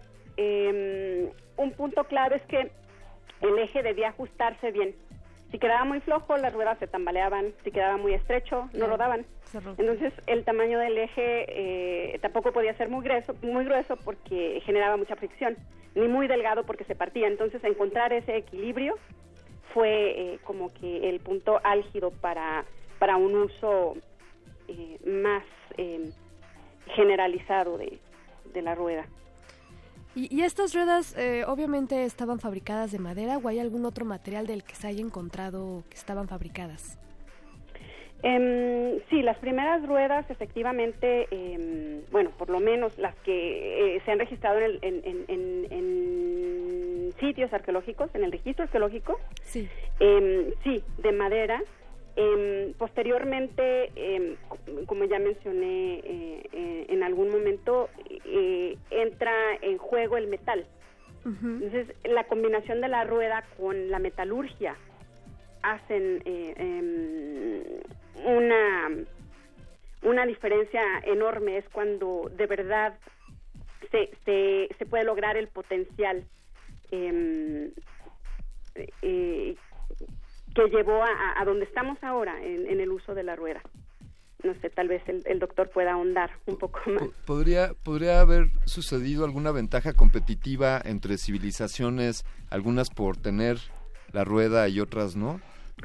Em, bueno, de hecho, eh, por lo menos en el, en el, viejo mundo se extendió muy rápidamente. Eh, eh, no era un concepto muy complicado. Una vez que se, que se aplicó, eh, se extendió rápidamente y efectivamente uno de los, eh, una de las ventajas que, le dio a los primeros grupos que la utilizaron fue en la guerra, em, porque podían entonces utilizar em, implementos bélicos mucho más, más, más sofisticados, más, más complicados em, y con mayor peso también.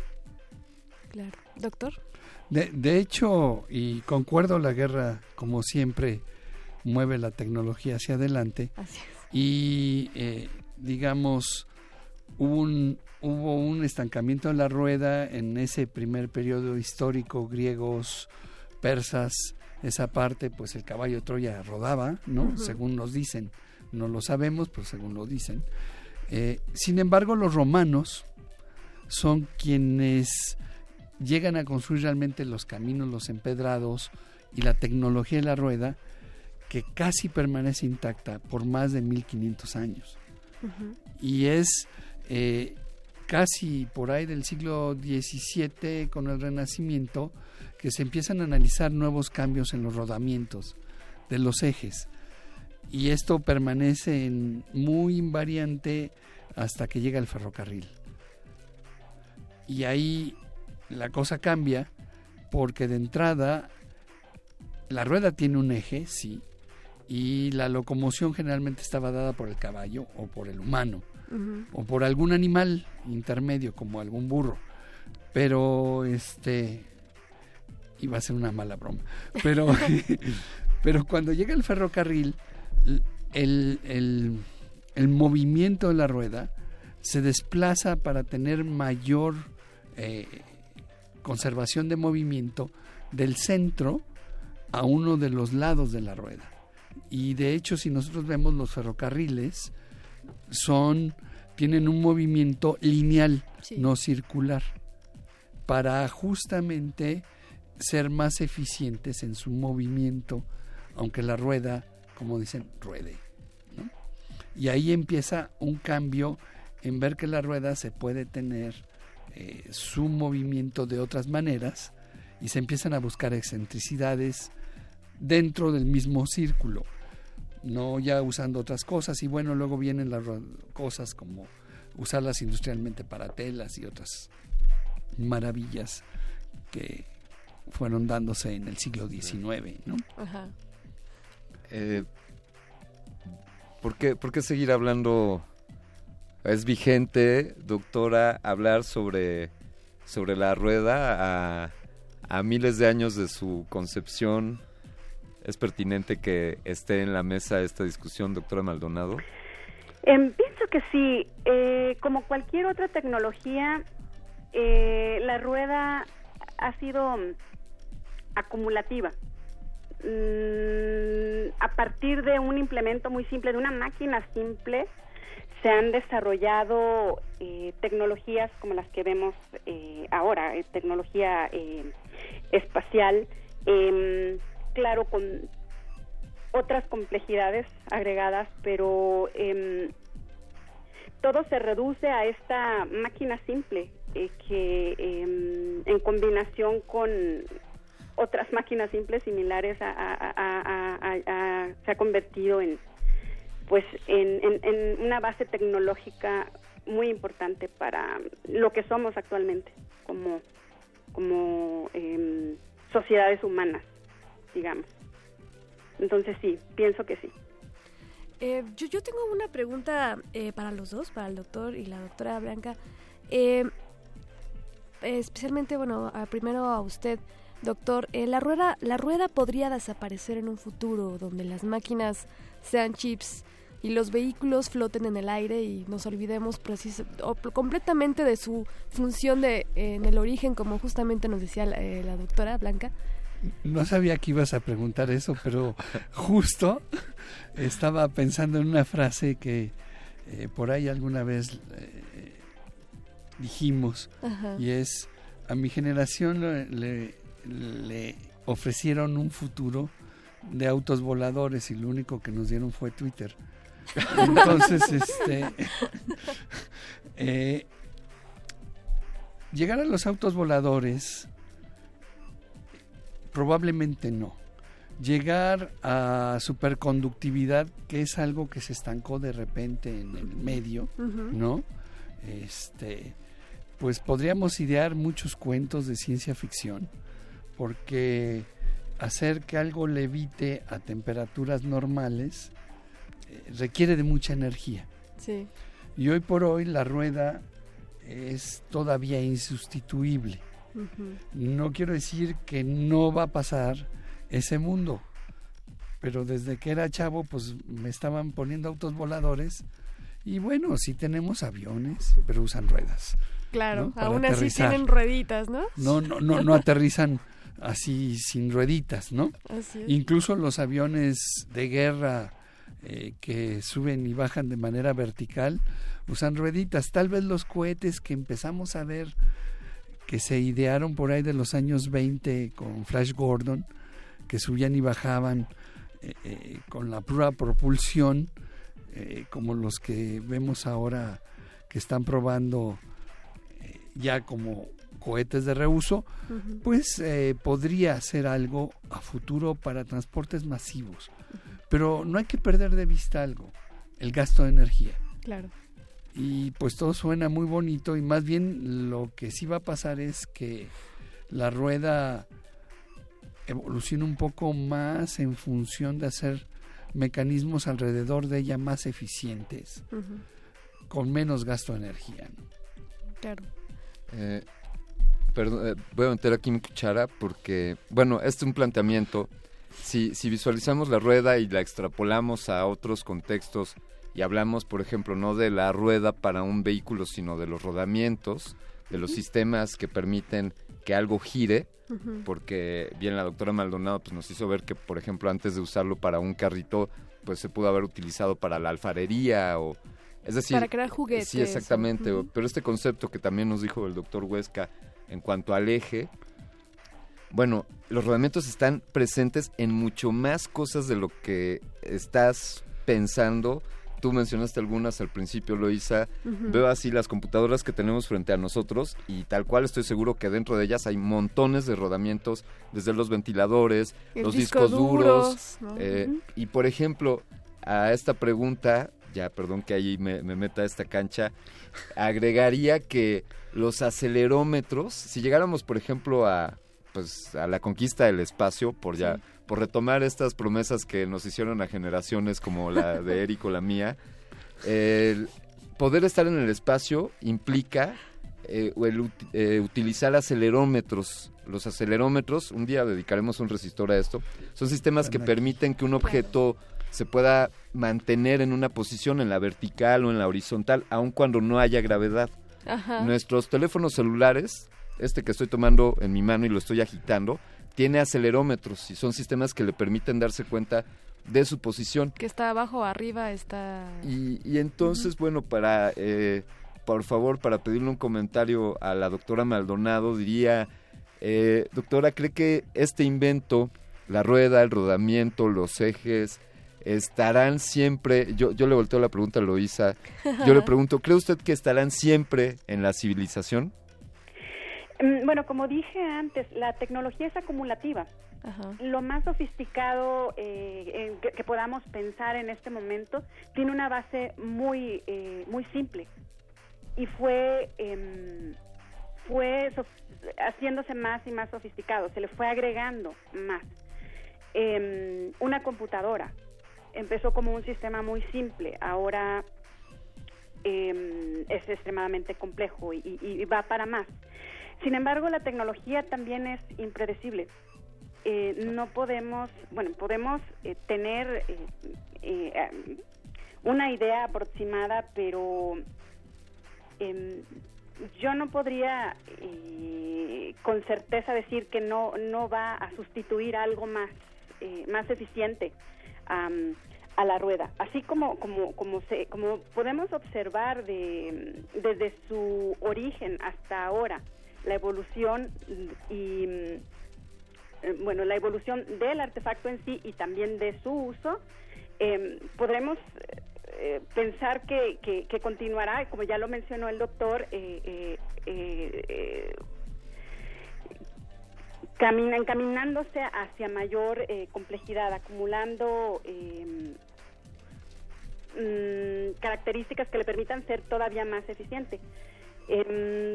Sin embargo, bueno, como dije, no no no es 100% predecible, es solamente eh, un, un cálculo, se podría decir.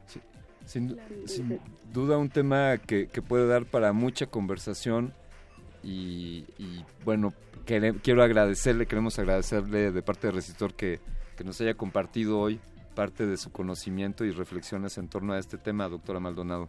Al contrario, es un placer, muchísimas gracias. Por favor, Muchas gracias. se- sepa, sepa que próximamente le, le estaremos buscando para otras conversaciones. Con mucho gusto, gracias. Gracias. Vamos a continuar con este resistor. Hemos preparado algo que ya conocen ustedes, conocido como Byte de resistor. Byte de resistor.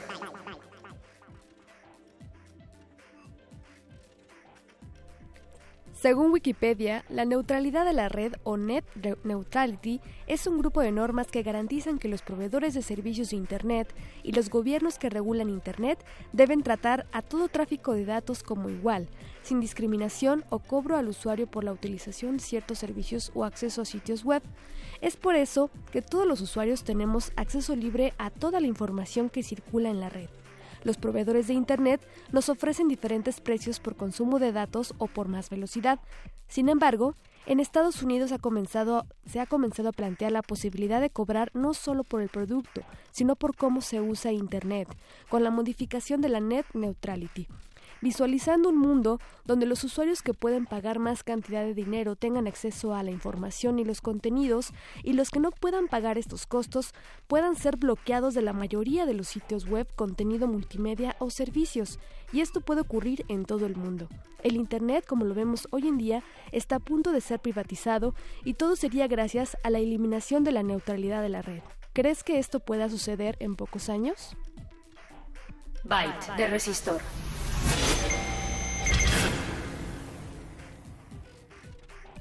Sin duda, este, este byte que, que, nos tiraste hoy, Eloisa, da para un resistor completito y justo en la cabina tenemos al invitado que sería adecuado para, para ese tema.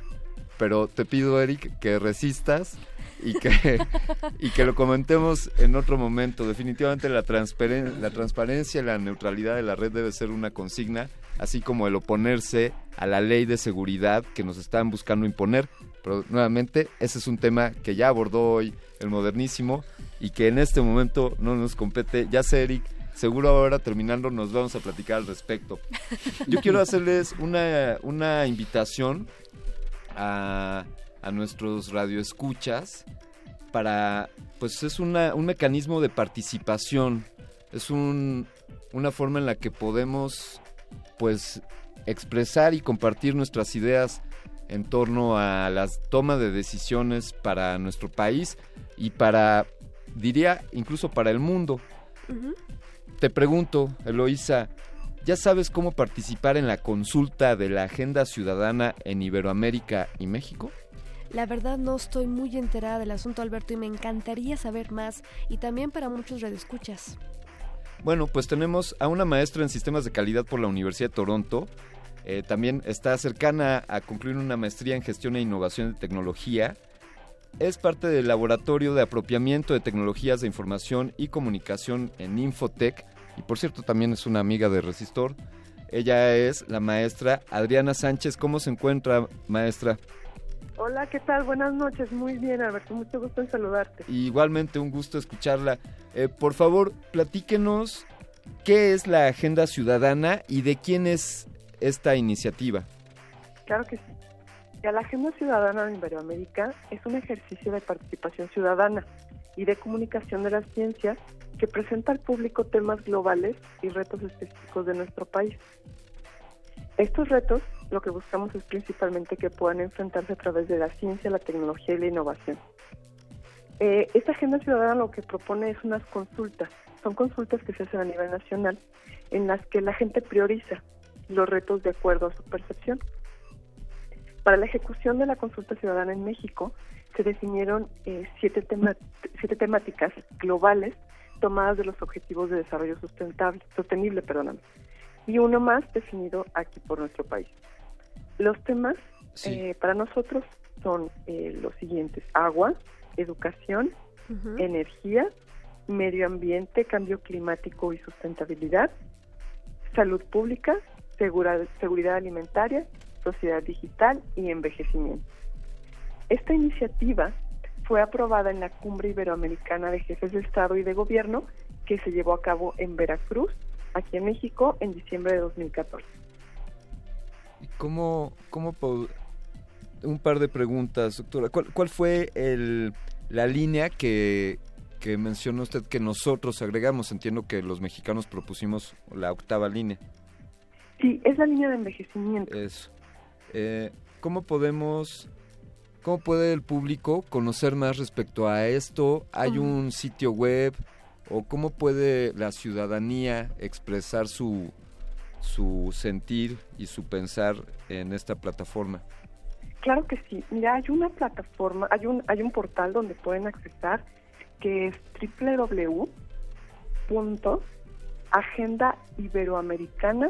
www.agendaiberoamericana.org, diagonal México. Aquí pueden accesar y van a poder ver las temáticas de las que estábamos platicando ahorita.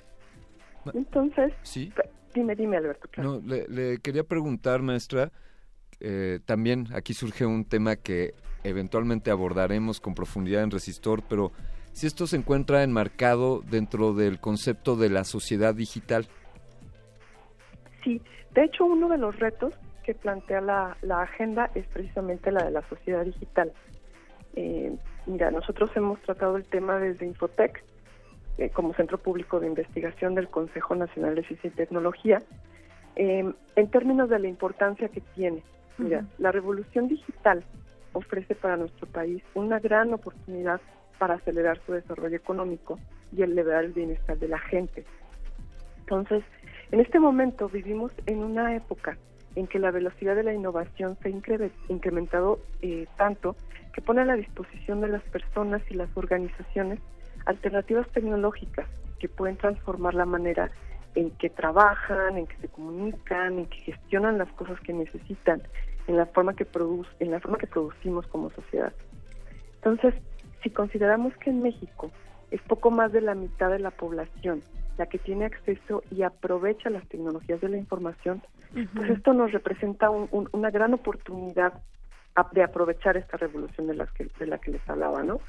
Eh, el despliegue de las redes y de las tecnologías digitales ofrece oportunidades para articular nuevos modelos en términos, por ejemplo, de educación, salud, de movilidad, de entretenimiento, porque las tecnologías son transversales a, a, todas estas temáticas, ¿no? Podemos utilizarlas en todas ellas. Las tecnologías per se son un medio que nos va a permitir obtener un bienestar en otros términos.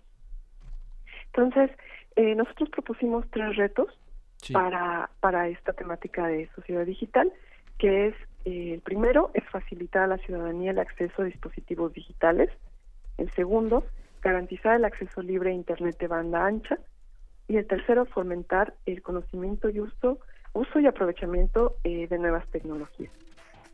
¿Y hasta cuándo estará abierta la plataforma para, para participar en ella? La plataforma va a estar abierta hasta finales de enero, entonces esperamos la verdad que, la mayor parte de la gente se involucre y, y, nos dé su opinión para que la política pública se enfoque en ese sentido.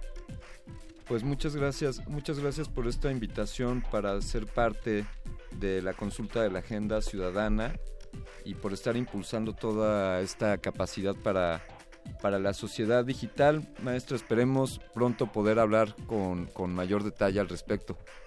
Por supuesto, un placer. Muchísimas gracias por la invitación. Gracias. Gracias. Gracias a la maestra. Gracias, hasta luego, maestro Sánchez. Ella es parte del Laboratorio de, de Apropiamiento de Tecnologías de Información y Comunicación de Infotec. Resistor. Esto es una señal.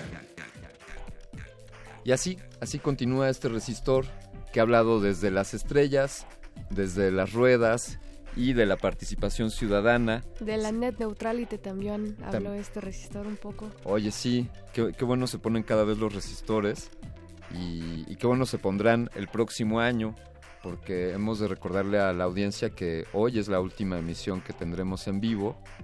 ¿Qué, tendremos? ¿Tendremos algo en vacaciones, Eloisa? Así es, me parece ser que el próximo registro va a tratar sobre datos curiosos, así que no se lo pierdan porque va a estar muy divertido. Sí, también tenemos por ahí una selección de cápsulas. Las mejores cápsulas y canciones de los últimos cinco meses de este año para que ustedes ahí recuerden un poco del material sonoro que les pusimos en los resistores. Así que recuerden seguir, seguir en esta frecuencia del 96.1 en Radio UNAM la estación de radio de la universidad con experiencia sonora. Y recuerden seguir a la Resistencia que transmite de lunes a viernes de 8 a 11 de la noche. Así continuaremos a partir del inicio del próximo año 2018, donde esperamos que, que muchos de nuestros invitados nos gustaría que todos nuestros invitados nos volvieran a acompañar y organizáramos una gran pachanga en el 2018. Así que Eric, ya te tocó padrino de esa gran pachanga. Ya. yo, yo que tú le entras, porque además viene el tercer aniversario, el tercer aniversario de Resistor. Ah, pues ahí sí hay que hacer ya una pachanga. Eso ya está. Ya, ya está, ¿no? pues, ¿qué decir de, de la rueda hoy día? Por ejemplo, si alguien estuviera interesado, un joven que quiera estudiar, estuviera interesado en entender más cómo funciona, en inventar la rueda del futuro, la rueda que, carezca de fricción o que tenga un mejor eje, ¿qué debería de estudiar esa persona, eh, Eric? Pues mira, hay, muchas eh, trayectorias de formación ahora que incluso algunas no las hemos inventado. Si nos vamos a las del siglo XIX, que es las que seguimos ofreciendo a nuestros jóvenes en las universidades, pues te diría que estudien ingenierías o que estudien diseño industrial o que estudien física. Eh, sin embargo, creo que muy pronto, más pronto que desaparezca la rueda, ah, habrá que pensar en nuevas trayectorias de formación que justamente hagan girar la cabeza de la gente más allá de la rueda. Más allá de la rueda. Y que eh, permita que realmente tengamos diseños propios en este país de automóviles y de medios de transporte y no sigamos con grandes maquiladoras de automóviles y tráfico eh, de vehículos diseñados para otras latitudes y otras geografías, porque en realidad tampoco son universales. Los baches de aquí no van con las ruedas que tienen eh, pequeñas, eh, grandes rines y pequeña cama, ¿no? Rápidamente se te rompen, se te hacen chipotes. Habría que buscar otros materiales. O sea, ¿qué involucra una rueda? Hoy ciencia de materiales eh, involucra obviamente un buen conocimiento de física, involucra creatividad, como en todo, ¿no? Todos los, todas las nuevas eh, trayectorias de formación tienen que ser creativas, porque lo que es mecanizado pues lo va a sustituir la inteligencia artificial rápidamente y, y eso pues va a ir muy rápido, ¿no? Eric Huesca, me quedo, me quedo con mucho lo que dices y, y la idea de la nueva rueda no puede ser una rueda, ¿no? O sea, es el, es el, llamamiento que haces a esta creatividad y esta inventiva. Eh, doctor Eric Huesca, muchísimas gracias por habernos acompañado en este resistor que se nos fue como, como se nos fue rodando. Se nos fue rodando rápidamente. Gracias, gracias por, por, acompañarnos y esperemos verte acá en Resistor, tu cabina, el próximo año. Gracias, muy amables por la invitación. Vamos ahora con esta otra pieza que tenemos por parte de la producción de Resistor, que se llama El Inventario.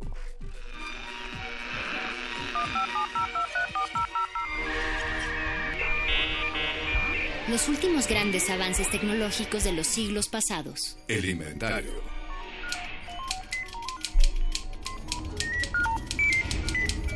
Uno de los inventos que seguimos utilizando hoy en día es el calendario el cual se trata de una cuenta sistematizada diseñada para medir el tiempo, dividiéndolo en días, semanas o años, incluso en eras. Se utiliza para organizar cronológicamente festividades, costumbres, así como labores que la sociedad realiza con planeación. Existe variedad de calendarios, como los basados en los ciclos de la luna. Hoy en día utilizamos en su mayoría calendarios que tienen como referencia el ciclo que hace la Tierra alrededor del Sol. Sin embargo, se ha descubierto calendarios que funcionan con la aparición de otros astros. El calendario más antiguo mide el tiempo a partir de las fases del Sol y la Luna. Fue encontrado en un monumento mesolítico de Aberdeenshire, en Escocia, el cual dataría aproximadamente en el año 8000 a.C.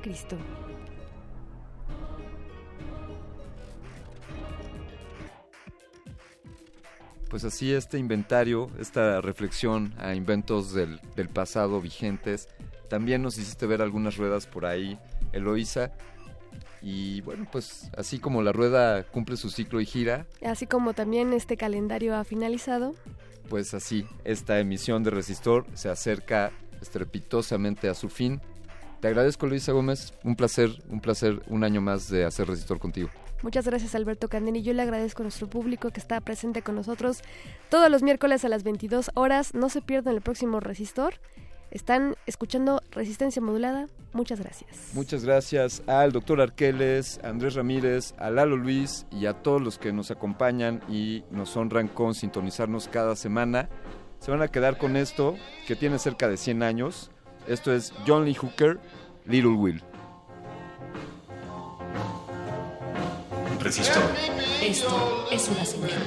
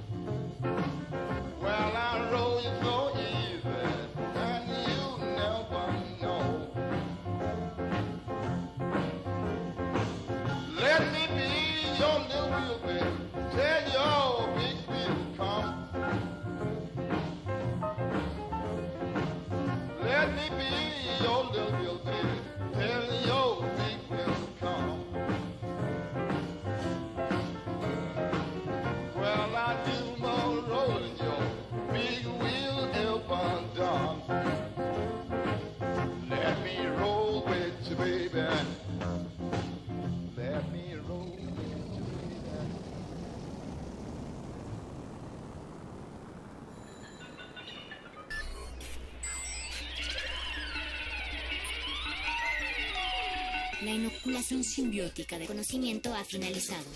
Esperamos aprender más de ti en un futuro cercano. Buenas noches. Resisto.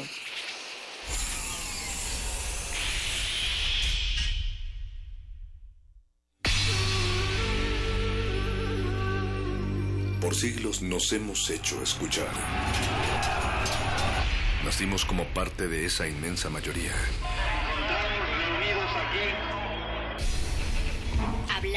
Escuchar. debatir, proponer, cuestionar.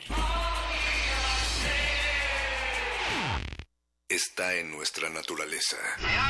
instrumentos de conciencia de nuestro Usamos el sonido porque atraviesa obstáculos.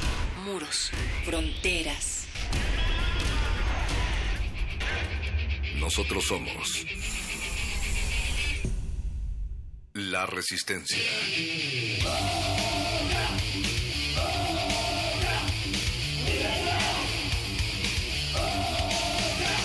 Resistencia modulada.